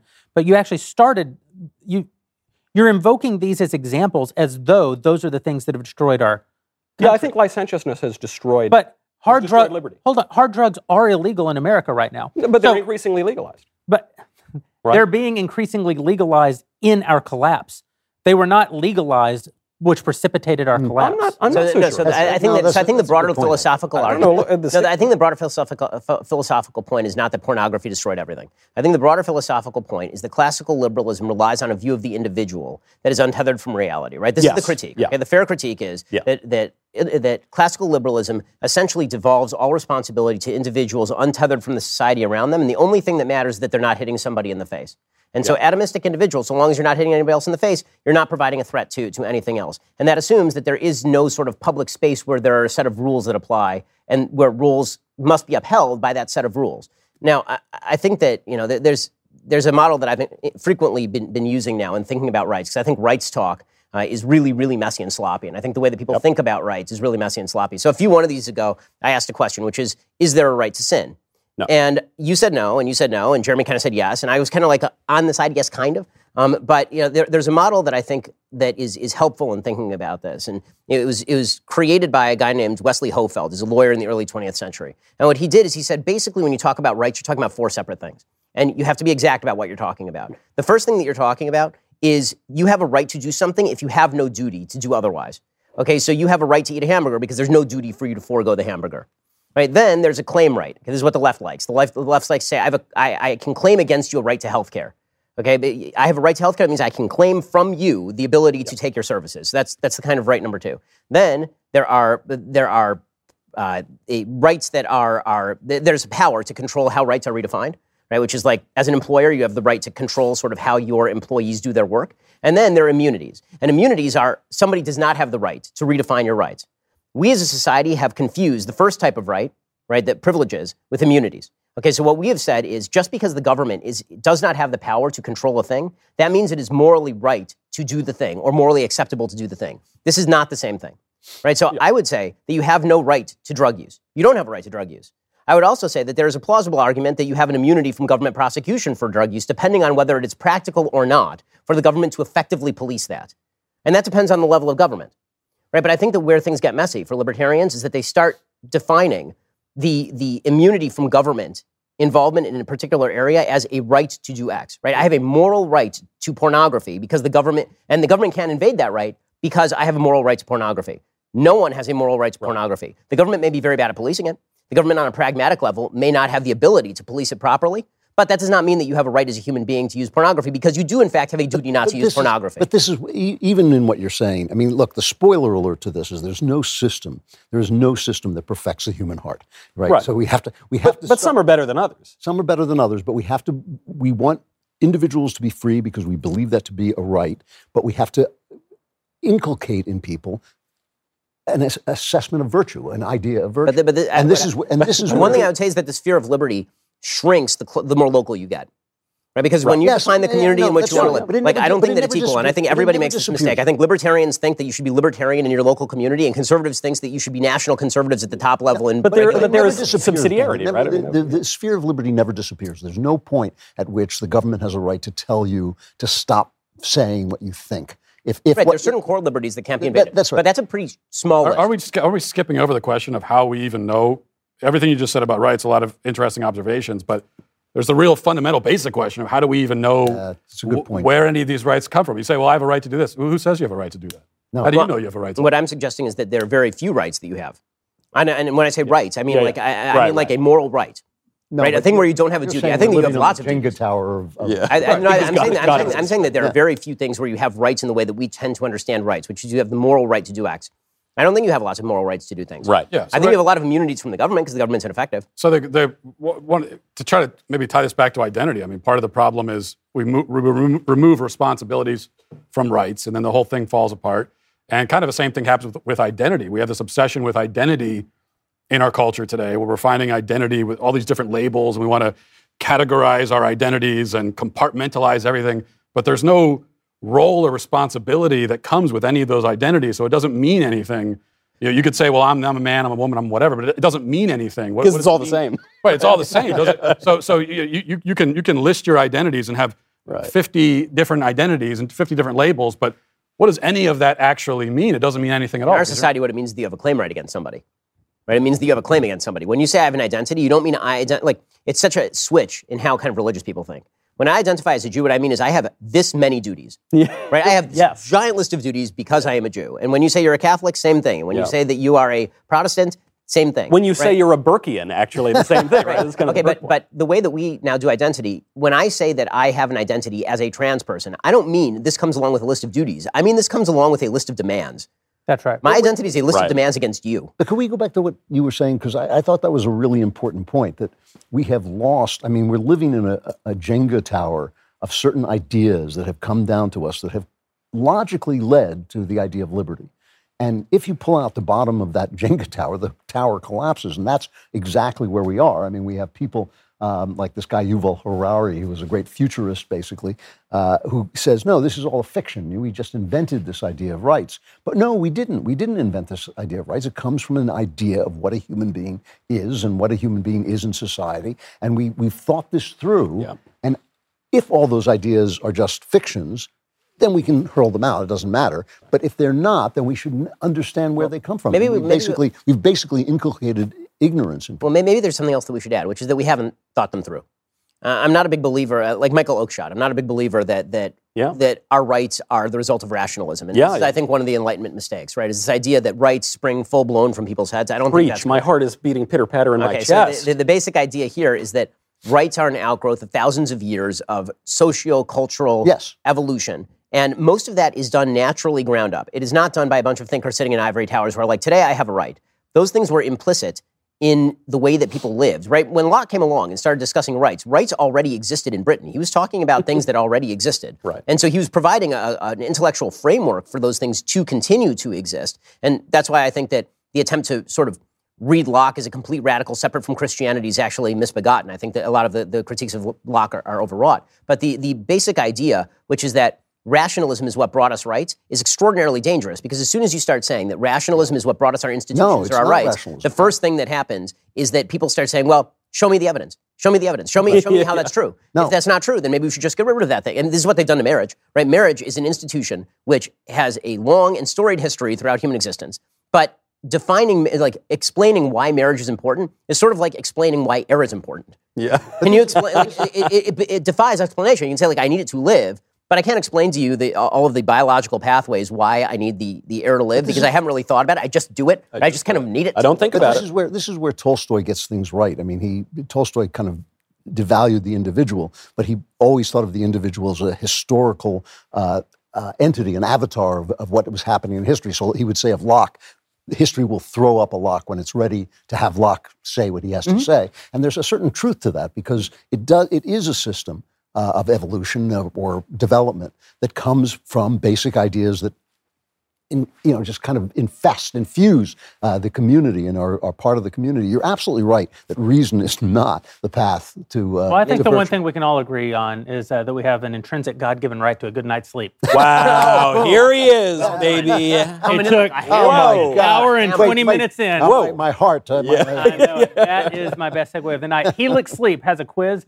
It takes just two minutes to complete, and it matches your body type and sleep preferences to the perfect mattress for you. Why would you buy a mattress made for somebody else? With Helix, you're getting a mattress that you know will be perfect for the way that you sleep.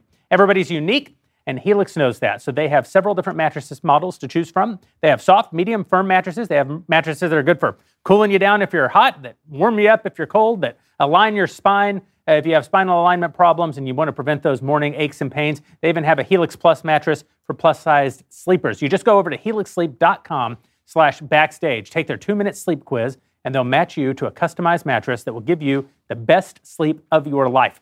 They have a 10-year warranty, and you get to try it out for 100 nights risk-free. I've never seen a product before that you can use 100 times and still return, uh, except, you know, toothbrushes.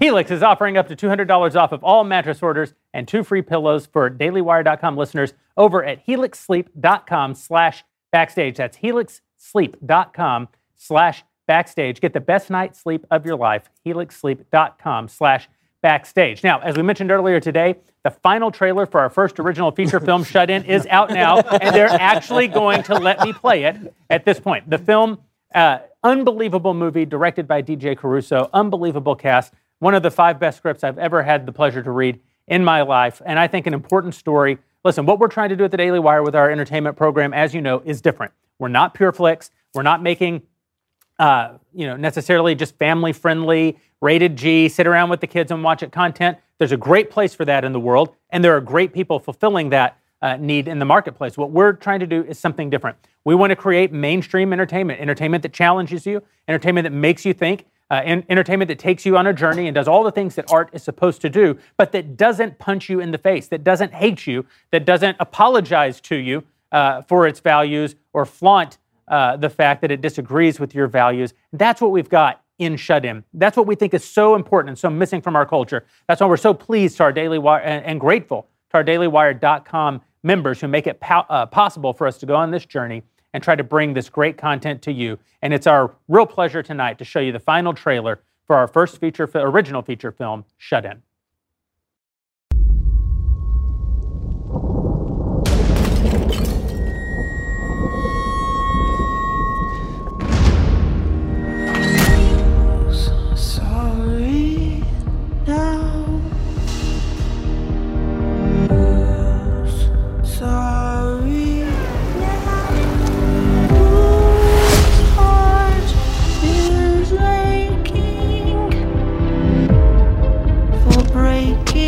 Jessica. I can smell the weakness from here.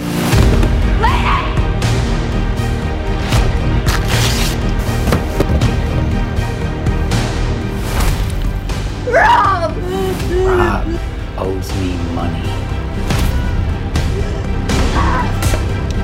Let me out, please.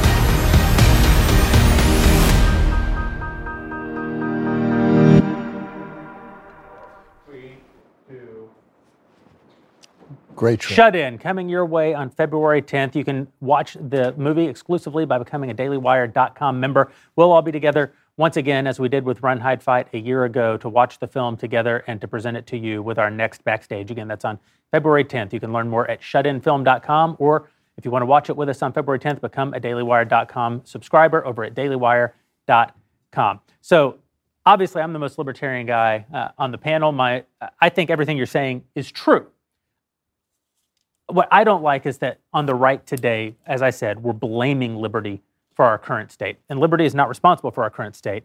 What's responsible for our current state is that we've abandoned all the all the important roles and structures that undergird our liberty. You can't have, as our founders were very clear, you can't have liberty apart from values. You can't have liberty apart from religion. You can't have liberty apart from morality. But it is necessarily the case that if you have those things, you must also have, liberty. Yep. Uh, we've been talking about a lot of interesting things tonight, you know, about uh, the, the nature of sexual preference and gender identity and these laws in Canada. And it, raises certain questions uh, about, you know, the mind. It raises certain questions about sin. It raises certain questions about liberty. Raises certain questions about the soul. you know, I, I observed to Ben earlier today that there's this question raging on Twitter about can you be homosexual and conservative?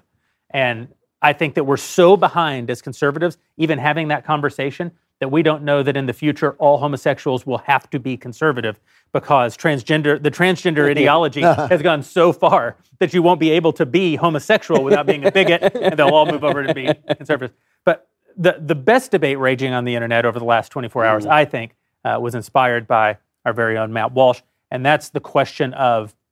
Uh, it, it started, Matt, if I'm not mistaken, a tweet that you uh, put out that was about the increase in episodes of depression, increase in episodes of anxiety by young people in this country, children in this country, because of uh, these horrible uh, lockdowns that the government has foisted upon us, and that we that so many of us have have willingly uh, embraced and brought into our homes. And someone made the point that mental illness is on the increase because of COVID. And Matt, you responded by saying, well, there are two problems with uh, essentially what you're saying. One is COVID didn't cause any of this. We did through our misguided policies in response to COVID. And two, your your position uh, is that you can't call it mental illness when we inflicted it upon children. It, it's not.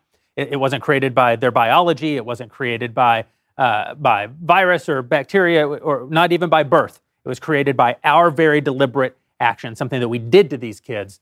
Uh, and therefore, I think what you were implying is that the surest way to address it is to stop doing that to uh, our kids. And from there, you can tell us more. But the the internet melted. Yeah, yeah. I mean, it, it, I I think the, the point is that for, for kids who are in despair or they're anxious or they're stressed out or they're sad, um, especially over the last two years, that's a, that's a totally, that's not mental and it's not, they're not diseased. That is a totally justifiable and, in fact, rational response to the position that they've been put in. It's a response to their environment.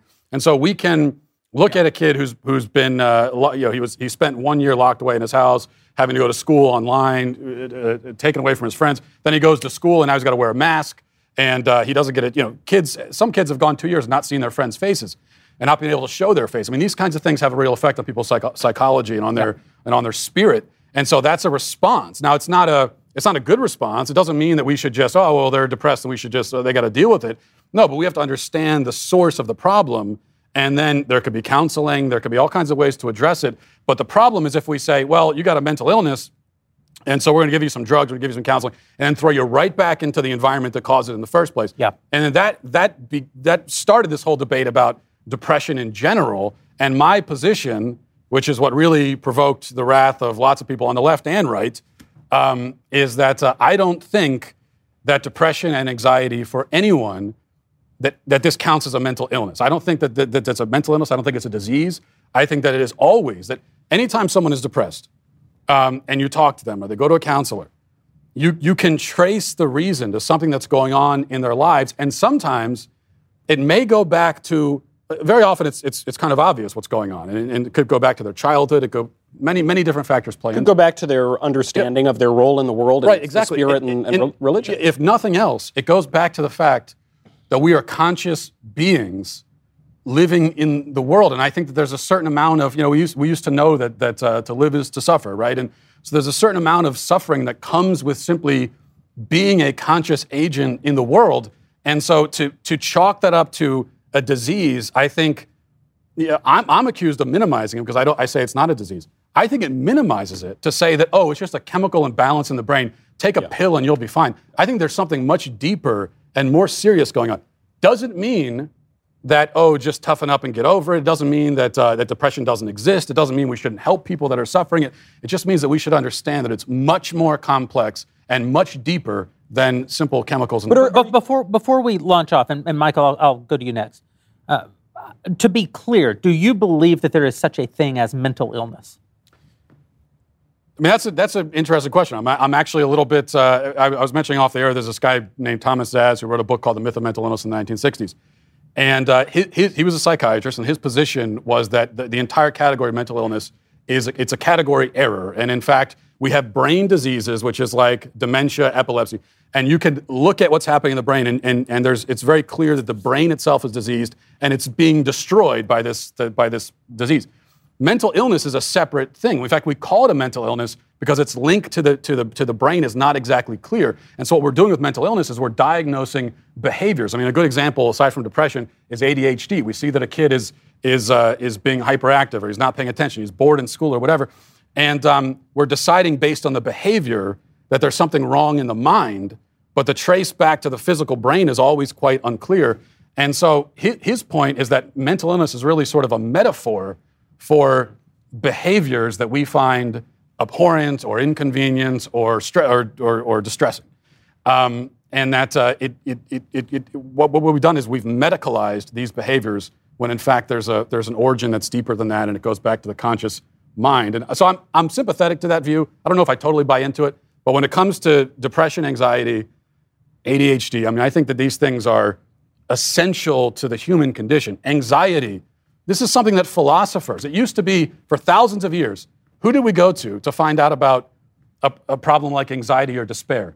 We went to priests, we went to philosophers. Right, right. It was a philosophical question. And now we've decided that um, it's, it's a medical question. And I don't think that, that things have gotten better because of that. I don't think anything's been clarified because of that. Michael? I, I'm very sympathetic to your take on this. But would you say that some people are born with, because it's a fallen world, or, or some people born with just some problems of their body or of their mind that uh, make them perhaps a little more prone to melancholy? as we used to call it. Now we call it clinical depression or something. Sure. That make them a little more depressive or make them a little more eccentric. Or, I mean, it, it, would seem to me that these sorts of things can be inborn, that they can have some biological basis. Sometimes you'll hear conservatives, they'll say, nobody is born gay or nobody is born transgender. And I think, well, I mean, what do you know? Uh, maybe there, maybe there. I have no reason leg, to yeah. think. I mean, it's a fallen world. Some people are born with four fingers. I mean, there was uh, some. But people, even, but even if they're born that way, take ADHD for example. So uh, there, there are some kids who are born that way, and they're much more hyperactive than other kids, and and maybe you can even trace it to the brain and see there's certain chemical reactions happening in the brain that make them more hyperactive. Well, the next question is, and this again I think is a philosophical question. How do you know the kid isn't supposed to be like that? I mean, you have decided. Right, right yeah. that that sort of personality isn't supposed to exist yeah. in the world, and therefore it's a medical problem. And it, but that is a philosophical judgment. That is not a scientific judgment, and it's a judgment that we make, especially with ADHD, because that because we don't know how to deal with that. It's like when you go to a doctor and you say, "My kid has ADHD." One of the first questions they ask you, the doctor, is, um, "Is it causing problems at school and at home?" Now, if you go to the doctor and you say that I that uh, you know, and, and he diagnoses you with with liver cancer, He's not going to ask you whether it causes problems at home or at school yeah. because it's irrelevant. I don't know about you, but I hate being lied to. It happens enough with the left that it shouldn't be happening with my food. Turns out that 85% of the grass fed beef in the United States is imported from overseas. But here's the lie these foreign products are often labeled as product of USA since they're minimally processed here. Don't buy cheap imported beef that lacks true flavor. Go to goodranchers.com slash backstage to cut through the misinformation and get 100% American beef delivered to your door today. Good Ranchers only sells beef that's born, raised, and harvested right here in the USA. They're 100% American and steakhouse quality. All of their steaks are USDA Prime and USDA Choice graded, which means the steakhouse can come to you in a box. Good Ranchers box of meat Get ribeyes, T-bones, gourmet burgers, and more in any one of their variety of boxes. I can tell you this, one of the hard things about moving to Nashville, wonderful city, love the governor, love all my freedom. You can't buy USDA prime meat in any grocery store in this town. As a native born Texan, I like my steaks. That's why I love Good Ranchers. And you can save $30 off with my code BACKSTAGE at checkout. That's $30 off any box, the biggest discount that Good Ranchers has ever offered. Go to goodranchers.com slash backstage or use code backstage today. Save big on your new favorite steak. They're the exclusive meat company of the Daily Wire, and for good reason. They know great meat, and they have a great cause. Support American farms and feed American families. Take your grilling and steak nights to a whole new level with Good Ranchers. Visit goodranchers.com slash backstage to save $30 and make 2022 your most flavorful year yet to be clear, there are differences in degree and also in kind. So schizophrenia is a mental condition, right? We, yep. the, the, the problem with brain science is that it's extraordinarily underdeveloped, right? We, we actually know very, very little about how the brain works. MRIs and functional MRIs really haven't done very much to determine even what the various centers of the brain do at this point, other than like the most broad-based sort of assumptions. Schizophrenia is an actual mental condition that requires actual medication. Okay, when it comes to anxiety, there's a difference between experiencing mild anxiety and experiencing such severe anxiety that you can't get out of bed in the morning. And sometimes that can be situationally caused, and sometimes it absolutely is not situationally caused. And you know, when it comes to things like OCD, OCD is an actual disorder in which you ha- see people who are performing the same tasks over and over and over again. For example, like they'll, they'll sit there and they will write a word and then they'll erase the word and then they'll write the word and then they'll erase the word and they'll write the word and they'll erase the word. That, that, that is not something that is coming in the vast majority of cases from some sort of deep-seated societal trauma. That's coming from an actual problem in the in the wiring of the brain that requires both cognitive behavioral therapy as as well as in some cases medication. But there's a, a social phenomenon that I think, Matt, you're reacting to, which I react against as well, which is it's very popular now to say we need to destigmatize mental illness. And what that means on the surface is we shouldn't make people feel bad if they wake up clinically depressed. You know, I, I was depressed once in my life because a family member died, and I got over it. Uh, That's not some, depression, That's not that's sadness. not yeah, that's sadness and despair. Now, s- some people wake up and nothing has gone wrong in their life and they're just depressed, and that's a different thing. So I'm not denying that. And so it's, you're saying don't feel bad because you've got schizophrenia or bipolar or whatever. But I think the effect of destigmatized mental illness is now everyone takes to TikTok and brags about their mental illness, and it carries some social. We're, we're sort of dichotomous about this. So on the one hand, we say destigmatize mental illness, so that means let homeless people live on the streets and push people in front of subway Right. trains. And on the other hand, we say destigmatize mental illness such that there is no such thing as normal anymore, and so anybody's behavior has to be treated as normal, even when it is completely abnormal. So I believe that there is normal. I believe that there are people who do require medication in order to reach some sort of stasis and. So and what you're what you're saying their is that we, we and what I at least, I don't want to speak for you, but what I am saying is then in a certain way we need to re-stigmatize mental illness, not to make people feel bad, but to make people seek treatment for these behaviors that are destructive to know, themselves and society. the problem, the problem is the materialist bias in the medical community. I mean, I, uh, having, having had the experience of, of actually having gone insane and having been saved, I believe, healed, I believe miraculously Yeah. by talking to another human being. Never took a, any kind of drug at all, never, ever, anything. But I was healed. I was remarkably healed.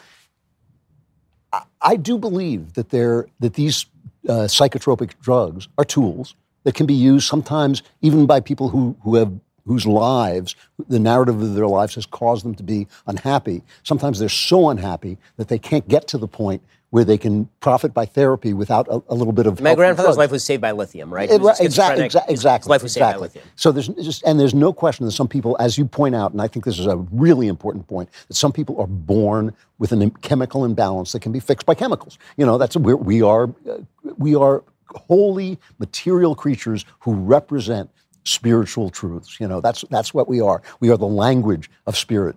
Uh, matter is the language of spirit, and so the the problem is is that once psychiatrists went from being talking cure people to being drug dealers, they gained incredibly in prestige. Yeah. The, the prestige of a psychiatrist now is huge because all that happens, you say, Well, I'm divorced and I'm sad. Here's a drug. Th- that's what they do. That's Yeah. literally what Right, they do. right.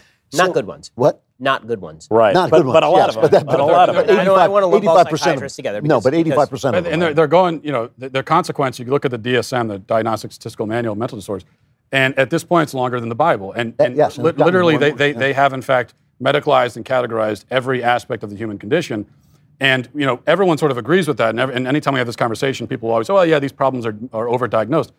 Well, maybe we should stop and think why is our, our mental illnesses so often overdiagnosed? We don't have that problem with diabetes. We don't have that problem with cancer. I mean, there may be there may be false diagnosis, but it's not nearly the same. And so maybe that's because there's a problem with the way we perceive the category. So to your point about schizophrenia, for example, you can trace it to the brain. Well, the, the Thomas Szasz sort of way of looking at this, which again, I'm not saying I totally endorse. I just think it's an interesting idea. But he would say, well, okay, if you can totally trace it to the brain and it's clearly a disease, then then it's a brain disease, and call it that. Don't call it a mental illness. Um, so, so maybe that's the distinction we have to draw here I think- because yeah, I, I, Whatever you call I it, the I'm treatment is the, the, the, the question. Well, right? You I'm not, call it I'm not sure. want, but I'm the not sure, the Ben. question. What we call it matters. And yes, the treatment's the question, but or the treatment is a question, but I'm not sure that it's the question. Yeah, that's I think what, what we're, you really hit on something, uh, the the materialist bias uh, of the medical community. Uh, and I think that that's where this thing lives. It's brain primacy, right? The meat primacy, Yeah, yeah, yeah. material primacy. That's how we solve every question. But the even the word mental, mental implies the mind. What is the mind? the mind is the obvious intersection between our meat and what is transcendent about us. My mind is where I am, right? It's it's everything that I physically am, but it's all the things that I am that are not merely physical as well. The, the mind is the intersection of the body and the soul. The, the mind is the intersection of uh, of thought and feeling. The mind is the mind is where our actual identity actually lives, not the identities that we procure for ourselves through diagnoses.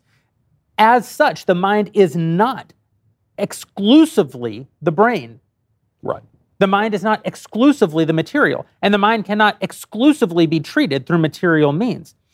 But it is also the case that the mind is not exclusively spiritual. The mind is not exclusively transcend, uh, transcendent, and therefore the mind can't exclusively be healed by exclusively transcendent means in every instance. Well, you know- and so there are people who will say, pray the gay away, or people who say, pray your depression away. I'm not an advocate for that. Uh, there are also people who will say, oh, you've got a feeling, take a pill. Well, I'm not an advocate for that either. I think that we're in the most mysterious, least understood, uh, and, and most essential part of what it means to be a person. And it is undoubtedly the case in a fallen world that as a child can be born with four fingers, a child can be born with a brain disorder. Yep. There are corruptions of the brain that can, left untreated, become corruption of the soul because the mind is the sinew between those two ideas. It is also the case, though, that there are problems of the soul, problems of thought that can become, and this is the part that no scientist will ever talk about because it cuts against their entire materialist view. I can think thoughts that changed my physical brain over time. We Mm-hmm. Yeah, know right. it's true, but And we behaviors will will not talk about it. Yep. Behaviors will change my brain over time, just like a lifting a weight will change the muscle in my arm. Right. Well, of course, that's, the, Thinking- that's the fundamental basis of the only form of psychiatry that actually has been shown to do anything aside from drugs, cognitive behavioral therapy. That's right. The entire basis of that is that you repeatedly breaking the chain of your own thoughts changes the, the pathways in your brain such that you have a different reaction. This is Because- why- because I'm sorry, everything- because everything is in Shakespeare. You know, you read A Midsummer's Night's Dream, and he he asks the question: If I give you a potion and you fall in love, are you in fact in love? And I think the question now is: If they give you a potion and you stop being depressed, are you in fact happy? And the the best line about this came from a, a friend of mine who was given antidepressant drugs, and she said, "I'm still depressed. I just can't feel it anymore." And that is, a, to me, uh, uh, that was a very profound remark because if you don't feel your depression, there are people who will say you are no longer depressed, but clearly that's not true. And ju- just as if I, I'm, not, I'm not sure I totally agree with all of this. Uh, the reason I'm not sure that I agree with all of this is because for a lot of people, clinical depression, for example, is an obstacle to Yeah, but happiness. you're talking, so the question you're is, about practical. You're talking about practicality, and I'm talking about the reality. Yeah, but there's there's another there's another uh, d- d- distinguish for me. Oh, Well, for instance, I, I know people who have so badly raise their children that their children have mental problems and they give their children drugs and both the children and they are happier. But I don't think that that has solved the problem. Right. I think it has erased the, the effects of it. Well, I mean, I'm, I'm not, saying that that's the And sometimes that's the problem. only thing you can do. Right, but the, but the, but the the reality of the situation is that the, the best combination for some people, and again, I think that the, the reason people are getting uptight about this is because the suggestion when it comes to the the notion that this is mostly a spiritual problem that can be solved through mostly spiritual means is that the responsibility for your own happiness lies with you. In many cases, that's true. I mean, I think we all agree that in many cases that's true. That the only thing that can change your circumstances is your outlook on the world. Right? There's been a religious perspective since religion began. Right? Or that or that the only way that you can change your approach to the world is through changing the way that you act toward the world. All of that may be true. And then for a lot of people, there may be another problem. And that problem was not caused by an outside stimulus, or if it was caused by an outside stimulus, it cannot be removed anymore by a change in the outside not- stimulus. agree with all of that, This is not these are not mutually exclusive. That's things. right. What what I'm saying about depression, I don't think it's a mental illness or disease. Uh, that doesn't necessarily ex, uh, preclude the the option of, of taking a drug to, to help address it. I, you know, I, I'm skeptical of, of a lot of these drugs, and I think that they're way overused. I agree there. But there's no reason, just because if you were to subscribe to my idea that it's not a disease, that doesn't necessarily mean that you can't take a can't take a drug to address it. There, there's also a there's a chicken or egg problem here, which I think Jeremy alluded to, which is even if we could trace depression back to a chemical imbalance in the brain, which by the way is a, is a totally outdated theory, and almost any scientist you talk to now or doctor who's being honest will tell you that, that that's that's at best a massive oversimplification. But even if you could find a quote chemical imbalance in the brain of a depressed person, well, the question is, are they depressed because of the chemical imbalance, or is the chemical imbalance there because they're depressed? And what I would say is that uh, we talk about the mind. I mean, what, what's the mind? The mind is your your conscious experience of the world, okay? And your brain is the organ in your head. So, this idea that we can really simply and kind of blithely Yeah. medicalize someone's conscious experience of the world and say, well, your experience is incorrect. And so it's, and, and, and not only is it incorrect, but it's, it's diseased, it's sick. I, so I, And, di- uh, I, I actually do have a fundamental disagreement with this. I think that there are certain circumstances where you can look at a person and you realize there's a reason why the person is depressed. So, for example, you had a friend or family member who died, and now you're down. Right, that we can tell that that is not a medicalization of your of your problem. You had a stimulus. You have responded to the stimulus in what we would consider a normal way. If you had gotten suicidal over that person, that would assume that there was probably some underlying problem with you that has now been triggered by this ex- existential But but but that problem could be uh, uh, yes, I agree. It could be some So problem to- in my brain. to- but- in other words, prob- I, I mean, I'm saying that I don't think that it's a fully But the subjective problem is- But I- matter. Guess what How pe- that I there has to be some sort of outside analysis of whether the reaction to a particular stimulus or to your surrounding circumstances. The problem is hopelessness. It is- No, the th- this problem- is the problem. The yeah. problem is a suicidal person.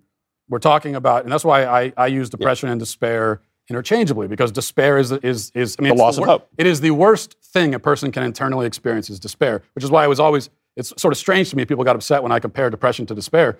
It's, despair is the worst possible thing. I'm not, I'm not Despair is hope. worse than depression. right. Yeah, it's, right, it's, right. Despair is, is a total loss of hope. So someone who's suicidal, they have they have no hope and they see no meaning in their lives, and that's why they're suicidal. Um, now that's not good. We should not accept it. We should do everything we can to try to help them. But the question is, i- is it is a is a lack of hope a medical problem? You know, and it, Is it- there a good reason for the lack of hope or no? well, not in my. I mean, really. I mean, this is a, this is a serious question. It's a serious question. but it's- if but your entire a- if your entire family is if you're Job and your entire family is struck down and then you are hopeless. That's not a medical problem. that's- if, that's- however, you wake up in the morning, you have a good job, you're married, and you have two kids, and you wake up hopeless, that's probably a that's a, medical problem. that's a philosophical. Probably a medical You problem. know, no, prov- that's- that's a- providentially though, providentially, I was reading Job today. and I, it was kind of this is the way the world works, I guess. And there there is this issue. Job remains faithful to God, right? At least you know most of the book. He's quite you know he's quite cheery in the face of his entire family being wiped out and everything he loves going away. If if someone loses a loved one and they get down and they're sad and they're despairing and then they become suicidal. It might be because there's some problem in their brain. It might be because their view of the world is that life is a tale told by an idiot full of sound and fury signifying nothing. And that is not a, a chemical problem, though there might be some chemical effect of it. That's a philosophical problem. It's a theological problem. It's a I, I believe that I, I believe in that the I had. will have a chemical. I, I believe course. that I went through mental illness for a moment at, at age 38. Uh, and I, I'm using that word loosely, but also acutely. The worst thing I've ever gone through, I had a thought in my mind, and I could not separate myself from the thought or of the consequences of the thought. The thought dominated everything. It was only a thought. It was only a thought. It was a thought that risked burning my marriage to the ground. It's a thought that left unchecked could have burned my life to the ground, could have burned this business to the ground. It was only a thought, but it was also chemicals in my brain. I could feel like when you were a teenager and you start having hormones for the first time, I could feel the wave of the chemical when it would come over me in response to the thought, and it- like a wash that would wash across my brain and change how I saw the world from that moment forward. Now, all mental illnesses are not the same. It was not schizophrenia.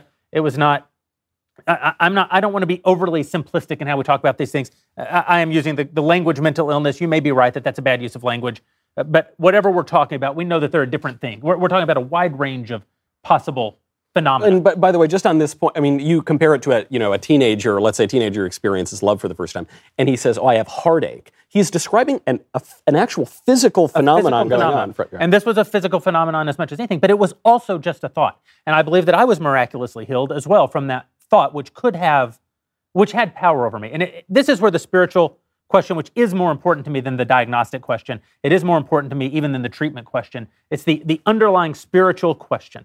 Uh, and in the in the underlying spiritual question, there is a there is a belief in in Christianity uh, about being born into sin. That Adam was made in the image of God according to Genesis, but according to Genesis five, Seth was born in the image of Adam, and that that man born in the image of Adam has carried with him not even the possibility. No act of free will could result in a righteous life. A righteousness is not attainable in the Christian view by a man. By saying that, we're acknowledging that something can exist that we cannot overcome. That something that, that you that you do not sin just because you want to sin. Paul says, the things I don't want to do, I do all the times. The thing that I want to do, I scarcely ever do. That implies that there is a limit to what free will is. that we cannot think our way into perfect health. If if if sin is the root cause of all corruption, Yeah. and therefore Yeah, yeah. not not your sin is the reason you have cancer, but sin is the reason there's cancer. Yeah, That's an right. important distinction. I'm not saying you have a mental illness because of your sin, but mental illness is the result of sin Right. in this in this way of thinking writ large across humanity, right? So there are there is corruption. There are kids born with four fingers. There are uh, kids born with a- a hole in their heart. There are kids born addicted to drugs. They never chose to do drugs. They're born addicted to drugs. There are undoubtedly kids who are born with, at a minimum, not not solving all the answers of the cosmos here, with a with a uh, proclivity toward Yeah. uh, depression, Melancholy, uh, proclivity toward um, homosexuality. Are kids born gay? I don't know, but there are certainly kids for whom that struggle is uh, different than, and there are people who have sex with other men in prison or on ships, and that was not in any way biological. Or, well, it's biological, but it's not. It's not that form of biological Mostly convenient. Yeah, Yeah. right. all of this range of messiness exists in the human condition. And so when we talk about the spiritual underpinning of this thing, I'm not suggesting that it is exclusively a spiritual problem that can be exclusively solved by spiritual means. I don't think even Matt that you're saying that. I'm not saying that every problem is a thought that you can think your way out of. I am saying though that because the mind lives between the spirit and the brain, the corruption can flow both directions. And sometimes something that may have started as a thought may have moved over into corruption in my brain. And I may even need brain treatment to even help myself get out from my la- last thing. I might need brain treatment in the in, in the form of a drug to even help right me enough to even be able to deal with these thoughts and get back to this other problem, may- or vice versa. Maybe at every level. It may be at every level. It depends on what perspective you have. From God's perspective, it all may be demons uh, taking you over. You know, Yeah, from course, from yeah. our perspective, obviously uh, the tools that we have are drugs and physicality and all this. These things. You know, I, I often wonder with schizophrenics who hear like a demon in their mind telling them to do something awful. I often wonder like. Maybe there's also maybe they should be drugged to get rid of their schizophrenia, but maybe their schizophrenia is allowing There are I- uh, there are It's really demons, there. right? There are angels. you, you've made the point before. No one ever hears voices telling them to do something. things. You're, you're a great yeah, guy. yeah. Good job, buddy. I I think, and I, I, I agree with you that it's not exclusively spiritual, but I do think it's fundamentally spiritual because to go to Ben's question before about, you know, we're talking about someone who's hopeless and they're and they're suicidal, and you said uh, you asked, well, is there a reason for him to be hopeless? And my answer to that is no. There's no reason for anyone to be hopeless.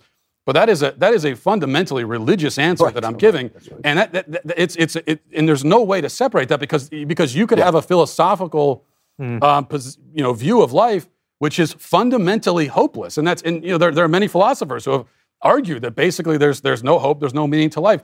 Um, I think that's incorrect. I think it's damaging. I think it's horrible. I think it's ugly. I think that people that suffer from that we have to help them, but it's not medical. That's not a medical. But I, I do think that there are distinctions even here between questions that we ask that are within the realm of rationality and ones that we ask that are not. If somebody is suicidal because they didn't get enough peas in their alphabet soup, that's fundamentally different from somebody is deciding that they're suicidal because life is meaningless and there's no hope in the universe. I, I'm, would I would push back only.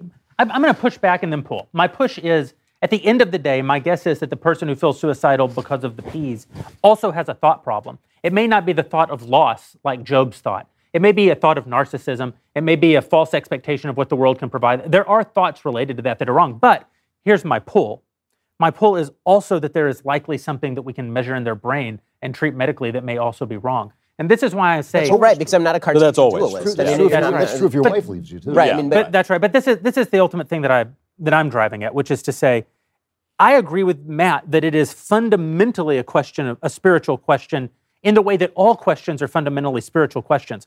But that doesn't mean in a very practical sense that our only tools are spiritual tools. Totally agree. because That's right. just like I say the things I don't Paul says the things I don't want to do, I do. The answer isn't try harder. That's never but that isn't even the spiritual answer is not try harder. We, when we sometimes as conservatives we speak in certain kinds of absolutes and I think they're the correct absolutes to order a society. Free will as a concept to order society around is a far better concept than determinism to order a society around. But free will Which is impossible. which is impossible. But free will isn't a complete answer. It's a framework with which we can build around. Reality is often messier. Even a spiritual problem that, as, as I said, cancer is the result of sin, that doesn't mean your cancer is the result of, the result of your sin. We live in this corrupted world. And in this corrupted world, we sometimes bear consequences for things that we didn't do. Again, the child born addicted to drugs did nothing.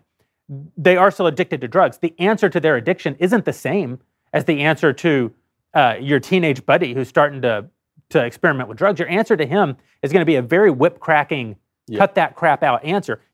That's no answer to a baby. But I would say that the addicted. problem the problem of the two people is fundamentally different, right? The child's not experiencing a spiritual problem. The child's experiencing a physical Well, problem. I- I'm saying in the final analysis, the child is solving is dealing with a spiritual problem, but not a Well, and it would be individual nice- And, spiritual right. So, problem. okay. So this is Not a, this an is a big, this is, this is a big It would be distinction. nice okay, so this is a big distinction. I think this is questions, though. well, no, no. Yeah, this, is, right. this, is, this is a fundamental distinction that I think we ought to keep in mind. So if you go all the way back to Emile Durkheim, who was the first the, the first sort of socio person to write very seriously about suicide, right? Mm-hmm. Writing in the 1870s, he wrote a book called On Suicide, in which he looked at comparative suicide statistics across countries and across cultures. And he talked about why it was that he thought that there were certain cultures that were more prone to suicide and why certain cultures were less prone to suicide and, and all of this. All of that is well worth discussing because there are certain societies that are just sicker than others. Right? There are certain societies that, that, that just have more social problems than others that, that breed a, a spiritual malaise. That there's no question that that's true. It is also true that to try and apply that to an individual in, inherently, to say that every individual who is suffering from depression is doing so because of this suicidal thing, eh, because of this broader su- uh, so- social, problem, That's right. is, is it, it's almost like the, the mistake that people make by saying that you know you you bad things happen to bad people. So that therefore, if you did so, if something bad happened to you, it's because you did a bad thing. That's right. Right. Like th- there's a fundamental religious belief that that and The that rain if you do falls the on right the just things, and the unjust alike. Right, but but th- there's a fundamental spiritual belief that on a general level, if you do good things, your life will be better for it. But we all know people for whom that's not true. Okay, and that means that when you look at the individual, you can't say to that individual, the reason your life sucks is because you made bad decisions. Maybe that's not true. Okay, the same thing to me is true when we get to things like mental illnesses and depression and, and, and disorders. Yes, it is true that our society has bred depression.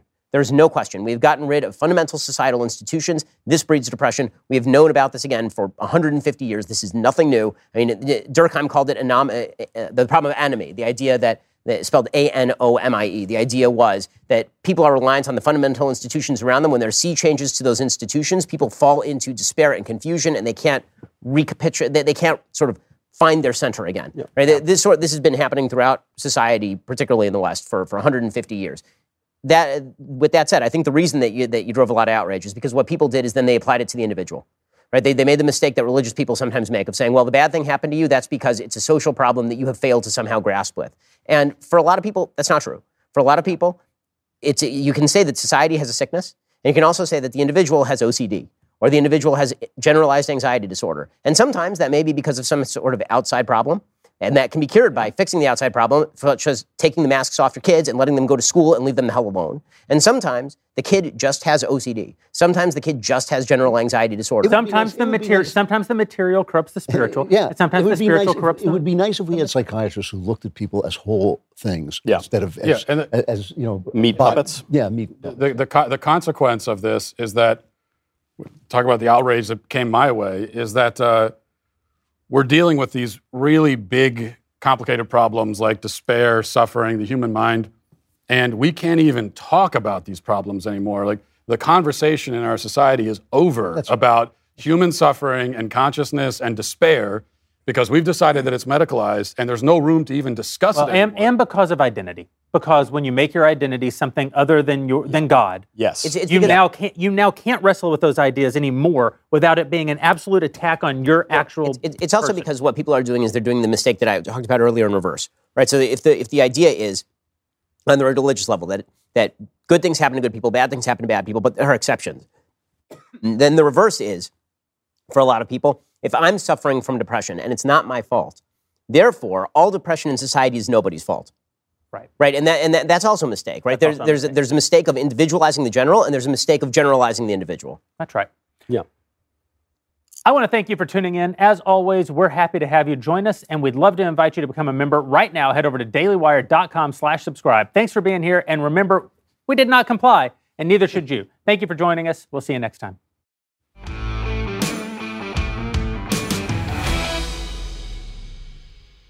Daily Wire Backstage is produced by Mathis Glover. Executive producer is me, Jeremy Boreing. Our technical director is Austin Stevens. Our production manager is Pavel Wadowski. Studio and equipment management is by Patrick Kennedy. And broadcast engineering is by Mark Herman. Editing is by Jim Nickel. Audio is mixed by Mike Coromina, and our audio assistant is Israel McFarland. Playback is operated by McKenna Waters. Daily Wire Backstage is a Daily Wire production.